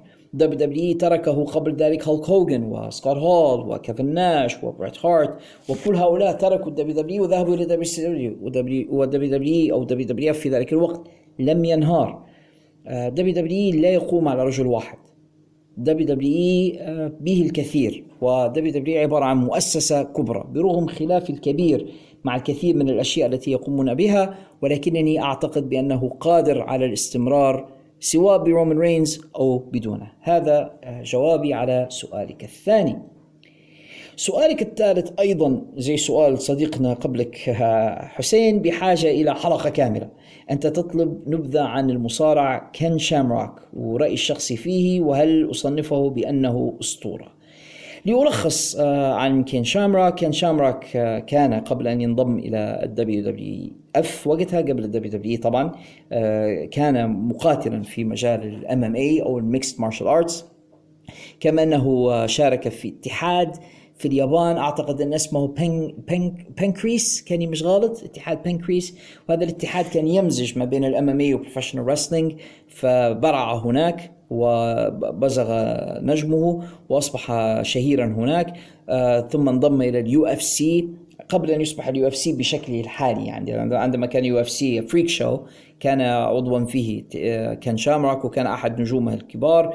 ثم انضم الدبليو دبليو اف الدبليو دبليو اف برز كثيرا وكان نجما آه، لامعا وتلقى بعض التدريب من عائلة هارت لتأهيله ل Professional Wrestling لأنه هو كان style ه shoot style أو كان يمتلك آه، ال style المصارع الحقيقي أكثر من المصارعة ال Professional Wrestling الذي نعرفها فذهب إلى عائلة هارت لتهذيب وتجديد أسلوبه وليصبح أكثر آه، ملائمة لل entertainment ولل Professional Wrestling في ال WWF أحرز بطولة the Intercontinental Championship كان بارزا للغاية في عداوات مع أوين هارت ومع آه، أيضا MMA fighter آخر هو دان سيفرن والذي كان خصمه على فكرة حتى في عالم ال MMA واجه أيضا ذا روك وكانت له يعني بعض المباريات والنزالات المميزة للغاية. آه، لكنه لم يذهب بعيدا في WWF لا أستطيع أن أحدد السبب حقيقة. أعتقد أنه كان يمتلك ال look وكانت بعض مبارياته مميزة. لا أعرف لماذا لم يتم الدفع به all the way. يعني ربما إذا كان له عيب فهو أنه لم يكن برومو جيد. لم يكن يحسن الحديث كثيرا في المايك ولكن مع ذلك أعتقد أن كين شامروك كانت لديه جميع الأدوات فلا أعرف لماذا لم يصبح بطلا لاتحاد WWF رأيي الشخصي فيه أنه مصارع صلب وقوي. آه وحش. He was the world's most dangerous man يعني أو أكثر رجال العالم خطورة. آه تمنيت أن أراه في مباراة مع كريس بينوا أو مع كيرت أنجل كان ذلك بالنسبة لي a dream match وأذكر أنني كنت ألعب ألعاب Raw versus SmackDown وعندما يكون لدي آه الاثنان يعني كين شامروك وأحد هذين المصارعين كريس بينوا أو كيرت أنجل كنت دائما ما أضعهما أضع أحدهما يعني في مواجهة آه آه كين شامروك لأني كنت دوما أتمنى رؤية تلك المباراة. شامروك مصارع قوي للغاية ممتاز للغاية. تمنيت لو فاز ببطولة ال WWF ولكنهم لم يحققوا لنا آه، تلك الأمنية. هل أصنفه على أنه أسطورة في عالم المصارعة؟ نعم. بدون شك هو أسطورة في عالم المصارعة ويستحق في رأيي أن يدخل آه، صالة مشاهير WWE كان قد تم تقديمه إلى صالة مشاهير TNA أو Impact Wrestling ولكن للأسف لا أحد يعبأ أو يهتم بتلك الصالة للأسف مع أن يعني بعض الداخلين فيها أساطير ونجوم كبار ولكنني أعتقد بأنه يستحق أيضا دخول صالة آه، مشاهير ال WWE لأنه بالفعل نجم كبير يستحق ذلك الشرف. تلك كانت إجاباتي عن أسئلتك يا صديقي عبد العزيز حسن. بارك الله فيك وأشكرك على إرسالك إياها ولا تقطعها عنا. نحتاج دوما إلى سماع المزيد. من صديقنا العزيز عبد العزيز. وأنتم أعزائنا المستمعين الآخرين ماذا تنتظرون؟ حقيبة الرسائل تناديكم وتقول لكم feed me more اطعموني المزيد. هذه الفقرة تقوم بالكامل على أسئلتكم مقترحاتكم آه، انتقاداتكم. ما عليكم إلا إرسالها إلينا هنا في حقيبة الرسائل لتجدوا جوابها لدينا هنا في فقرة حقيبة الرسائل من بودكاست. في الحلبة. في ختام هذه الحلقة أنصح نفسي وإياكم بمحاولة الاستفادة من هذا الشهر المبارك الاستفادة القصوى. لا جدوى من أن تصوم بطوننا عن الطعام والشراب إن لم تصم جوارحنا عن ارتكاب الأثام والذنوب. علينا أن نحاول أن نصوم بقلوبنا وأرواحنا أن تصوم ألسنتنا أن تصوم جوارحنا أن يكون صيامنا صياما حقيقيا وصحيحا لكي نستفيد من هذا الشهر الاستفادة القصوى. أوصيكم بقراءة القرآن بالإكثار من ذكر الله بالمحافظة على الصلوات في أوقاتها عدم قضاء الشهر في مجرد الأكل بعد المغرب والنوم طوال النهار ومشاهدة التلفزيون والمسلسلات. فلنحاول ما وسعنا الاستفادة من هذا الشهر العظيم لأنه موسم لاغتنام الحسنات والدرجات عند الله سبحانه وتعالى. هذا كل ما اتسع له الوقت لهذه الحلقة أعزائي المستمعين أتمنى أن تكون قد نالت رضاكم واستحسانكم وأن تكونوا قد استمتعتم بها بقدر ما استمتعت أنا بإعدادها وتقديمها إليكم. إذا كان الأمر كذلك فأتمنى أن لا تبخلوا علينا بترك علامات الخمسة نجمات في الآبس والتطبيقات التي تستمعون إلينا من خلالها. علامات الخمس نجمات تلك تساعد هذا البودكاست كثيرا على النمو والانتشار والوصول إلى آفاق أبعد. كذلك إذا كنتم تستمعون إلينا عبر اليوتيوب عندما يقوم صديقنا العزيز عمر الرقاعي أحيانا برفع الحلقات إلى هناك فأتمنى أن تتركوا لنا علامات ال like subscribe ومشاركة الحلقات share كما يطلب منكم دائما معشر اليوتيوبيين. وفي الختام ما تنسوش. صحيح نحن قد نتأخر بين الفينة والأخرى ولكننا دائما ما نصل. وعندما نصل فإنه لا يوجد أحد في العالم يقدم بودكاست يعطيكم أحسن الأخبار عن مصارعة المحترفين مثل هذا البودكاست. هنا في الحلبة In the ring where it matters. Ooh yeah! والسلام عليكم ورحمة الله وبركاته. نلتقي في الحلقة القادمة بإذن الله تعالى وكل عام وأنتم بخير.